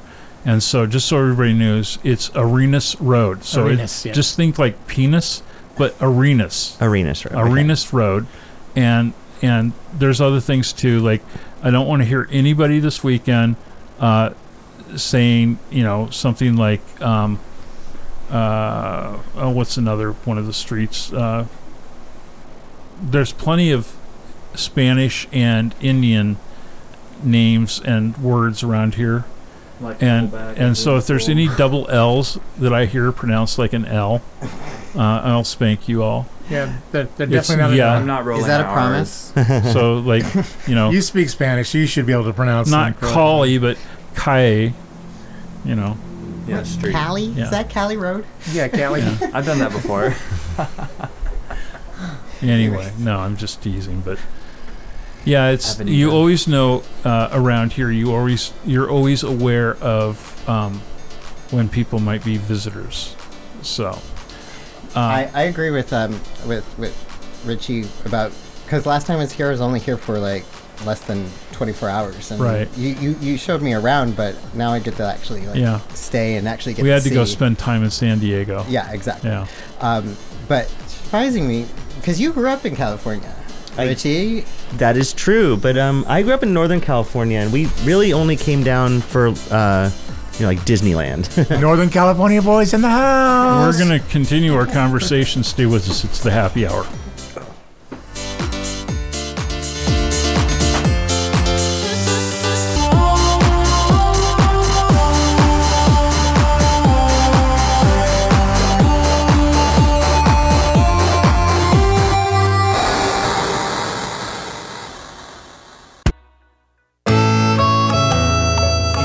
GAYBC.com, this is the Happy Hour with your hosts, Richie Roy and Johnny Mac, your source for conversation, current events, culture, and all things LGBTQ. Well, my partner um, in crime and time here has moseyed off, and I don't know where he's at. He probably went uh, to relieve himself. yeah, he went to the little boy's room yeah. Yeah, so now you have or to the deal big with me. man's room. Oh. And then what? I said, so now you have to deal with me. Yeah. Uh, So it so this room has now become a little boy's room. Ah. Because I mean, Offended. I'm not talking about anything in places where we don't know about, but you know, Oh, that's definitely not true. but yeah. So um, If you want to check, no, I'm just kidding. Little promo. yeah, this is smell of vision here. So um, Do we have taste division? That's the question. Yeah. uh, well, maybe if we had uh, what's his name, John Waters, on the show, we could, you know, do something with you oh, know, that would be amazing. smell-o-vision or you know, yeah, we taste could, maybe we could do because he's he's based in Baltimore, right? Maybe Yeah. we could do a uh, an on location episode in Baltimore. yeah, or I'm- in P Town. I'm yeah. pretty sure they invented a TV that like has smell or something. I was reading about that. Yes, it is. Google it. I swear. Yeah, they probably make it just for bacon commercials. Yeah, advertisements. Exactly. Right. Yeah. You can watch a movie by by John Waters called Pecker, right? What was they had? I mean, he had the scratch and sniff thing with his movies, right? Um, or at least one of them. Wait, really? Like he, like a scratch and sniff that you would s- s- sniff Yeah. during certain parts of the movie? Yeah. And, Really? and yeah, I mean, and perfect for films, you That's know, with much uh, with what's what's her name in them? Um, Pink Flamingo and with Yeah. the, Fine. with the Divine, vine. yeah. Um, yeah, he had uh, uh, scratch and sniff deals, and some of the s- scents. I, I didn't ever uh, experience this myself, but I have friends who did, and uh, apparently some of the scents were enough to send you over the edge, and not in a pleasant way. Oh wow. yeah, they were very unpleasant, which is absolutely believable and perfect for a John Waters film. And Well, you know, that reminds me of a product that I've never really Rush. understood, which is um, Jelly Bellies makes these Bertie Bott's uh, jelly beans that are disgusting flavors. flavor. Yeah, we had some in the studio at my last station. yeah, they have And- a boogers flavor. Mm-hmm. Yeah, we used to we used to give them to so, certain guests and ask them to identify the flavor on the air. The fart one was Yeah. We got the earwax and stuff. Yeah, Oh, no, yeah. it's it, it's Ew. it's like it, I mean, it's just, and I think I think the idea is that they all look identical to a Jelly, Jelly Belly that yeah. tastes good. Actually, And it'd so- be, you know, it'd be great is if they made those things in little sample bags, you know, or little, you know, tiny servings, and you could give them give them away on Halloween. You know, Oh my god, that is. I mean, talk about trick or treat. That's definitely a trick. yeah. For sure. What's uh I mean, you know, parents used to worry about, you know, things that never happened. We're just all this hullabaloo um that people talked about, you know, people put, you know, razor blades Oh, and yeah. candy apples and all that. That never Gross. happened once. Not once. And the only time when something even close to that happened, it was the person who reported it, you know, trying to make a big deal about something and, you know, get away with, you know, some sort of attention grabbing bullshit. But yeah, I mean, I know there was like drugs put into candy. at one point. I mean, because I mean, a lot of that goes into. I think a come lot on, of that. wait, wait a minute. Think about that, Braden. I don't know. Think about that. I mean, people who are into drugs, you think that they're going to give them away? the kids. No. No, there it's was not gonna a happen. there was a thing about that though. There was um a few uh, it was a few years back. There were a lot of concerns about like w- you know check your candy, make sure that it's not unopened type of thing. But the So- thing that takes so much work. a lot of this really, I think, is an outgrowth of, especially in the '80s, there was the stranger danger, and this idea that the that you should be scared of other people, and that they're going to come take you away and adulterate your food, and like generally that kids should not talk at, or interact with strangers at all. I sure as hell. I f- that's how I was uh, at that point in time after Ronald Reagan was elected. Like Peyton in his van. But but the thing that the thing that that I always was struck by with the whole stranger danger thing is that generally when you look at sort of statistics in terms of kids, um, you know, getting things like abused or kidnapped. The vast majority, it's someone, it's a family member, it's someone that's well known. It's not, it's not someone you know putting a razor blade in a can, you know, in a candy apple. It's Yeah, it's so it's it's it's just sort of not. it's somebody they know. Yeah. Yeah. Yeah, uh, the thing is, is uh, in, in my generation, you know, we, we, they just threw us outside and locked us out, and you were supposed to come in when the when when it got dark. Right. You know, it's like Yeah, stay go- outside, don't come in. Go play in the street. Yeah, go play in the street, Yeah. I play, remember, play in you the know, traffic. Yeah, That's what I was about to say. I, it, it makes me think uh, there's a lot of things along that line that you know I oftentimes wonder about because, um, like when I was a kid, you know, it, it was just like that, James. It was like you know, go outside and play until it's dark, or you know, until we call you for dinner. You know, be back for dinner, and you know, get out of my hair otherwise. Uh, but it was also things like.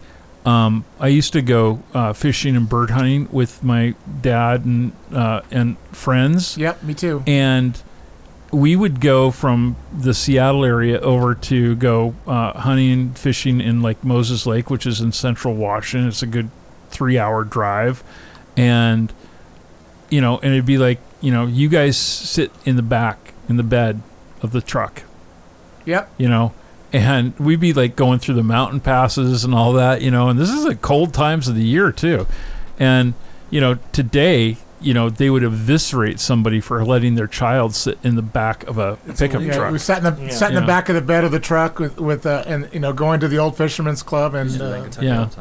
You know, um, it reminds me we we had a um, back of the truck situation. My, my little sister and I once my, my dad was like, hop in the back of the truck and we'll you know just drive down the just down the road to the house. Ha- my dad forgot that earlier that day he had transported a bunch of large cactuses oh no, in the truck. And Ouch. so my sister and I started screaming and like waving our arms and like stop the. And my dad thought we were just having a you know a, a grand old time in the back of the truck. And then they had to spend the rest of the evening pulling needles out of us. I would like to point out the fact smokes. that the all knowledgeable and powerful Richie just said cactuses. rather than Cacti. cacti. He's from the north. I I I, I will uh, I will admit I you know that that's that's true. I did say Yeah. cactuses and I stand by it. you do that. Oh, that's funny. Well, we're gonna have. love that. We're gonna have some fun here. So, so the barber shop that I went to is called the Vintage Barber. Um, it's called the Vintage Barber Man, and that's the name of his shop in Ah. Sacramento. Very cool. Yeah, I remember Nice. when he got that, or when So he the opened it. vintagebarberman.com. the vintage. Yep, the vintagebarberman.com. Okay, uh, so check that out. And if you're in the Sacramento area, uh, you know, give them a call and make an appointment, and or drop in and and uh, tell him that you know you want to be his friend too. That's right. So And and I will say, um, you know, it, it does look. and it's ask like- him if a- he'll have Emilio come over and, and shine your boots while you're getting your. There you go, full whack. service. Yeah, I'm sorry. What were you gonna say, Richie? Oh, just that um, you know that the uh, the shave and the the beard trim look good, and I can say, uh, having lived in Sacramento, uh, it's not the easiest thing to find a great hairstylist there. So you know, if if uh, if it works for you, then that is having a good stylist is worth it worth, worth its weight in gold for sure. I mean, he just got Yeah. it all. He just got. Yeah, he, he has no more hair. He- he's a barber, so he doesn't do like uh, style, but he does the you know barber, stuff Could you imagine Yeah. being bald? Oh my god. and shaving. You? Yeah. And he also You don't uh, wanna be he also bald? did he also waxed my ears and waxed my my nose hairs and pulled those all out. Those Yeah, I have too much wax in my ears after a show like this. so. well, I'm. I think we're gonna have fun, and um, you know, if if anybody who's listening tonight is going to be in the Greater Palm Springs area and wants to uh, come participate uh, with our pool party tomorrow from noon until four thirty ish. on Saturday. Uh, or not tomorrow, but Saturday. You're right. I don't know why I'm advancing us another day. Um, you're uh, you're certainly welcome to reach out to us, and you can write to me, John at gaybchappyhour.com, J O H N at gaybchappyhour.com, and send a note saying you're interested in attending, and if we can uh, if we can accommodate, we will try and do that. So. Um, although I don't want to make it sound ex- exclusionary, uh, this particular event is a boys' event only. So um, we'll do something else later on, though, uh, probably next spring that will be open to to any of our friends that would like to attend. So um, keep that in mind. And next year, if you are able to be here and to join us the first weekend in November for the Pride celebration in Palm Springs, we would love to have you come and be here. Um, and I can just say, uh, even though this is really Richie's show and I'm just tagging along, uh, and even though it's kind of transmitted based here in Palm Springs, that I am so happy to have uh, my collaborator. Um, my God, we collab. Um, Richie Roy uh, here, along with all of our other friends who've joined us uh, tonight James Apedaile and uh, Peyton Smith and Braden Levi. Thank you guys for coming and being a part of the fun tonight. And for everyone else, we'll be back on our regular schedule with a two hour episode uh, done live, 8 to 10 p.m. Eastern, 5 to 7 p.m. Pacific time next Thursday night, which will be the, uh, what, the 9th of November. And in the meantime, if you can't listen live, you can always listen on demand through your favorite podcast portals. On behalf of my good buddy, Richie Roy, I am Johnny Mac, and may your shadow fall in pleasant places this week.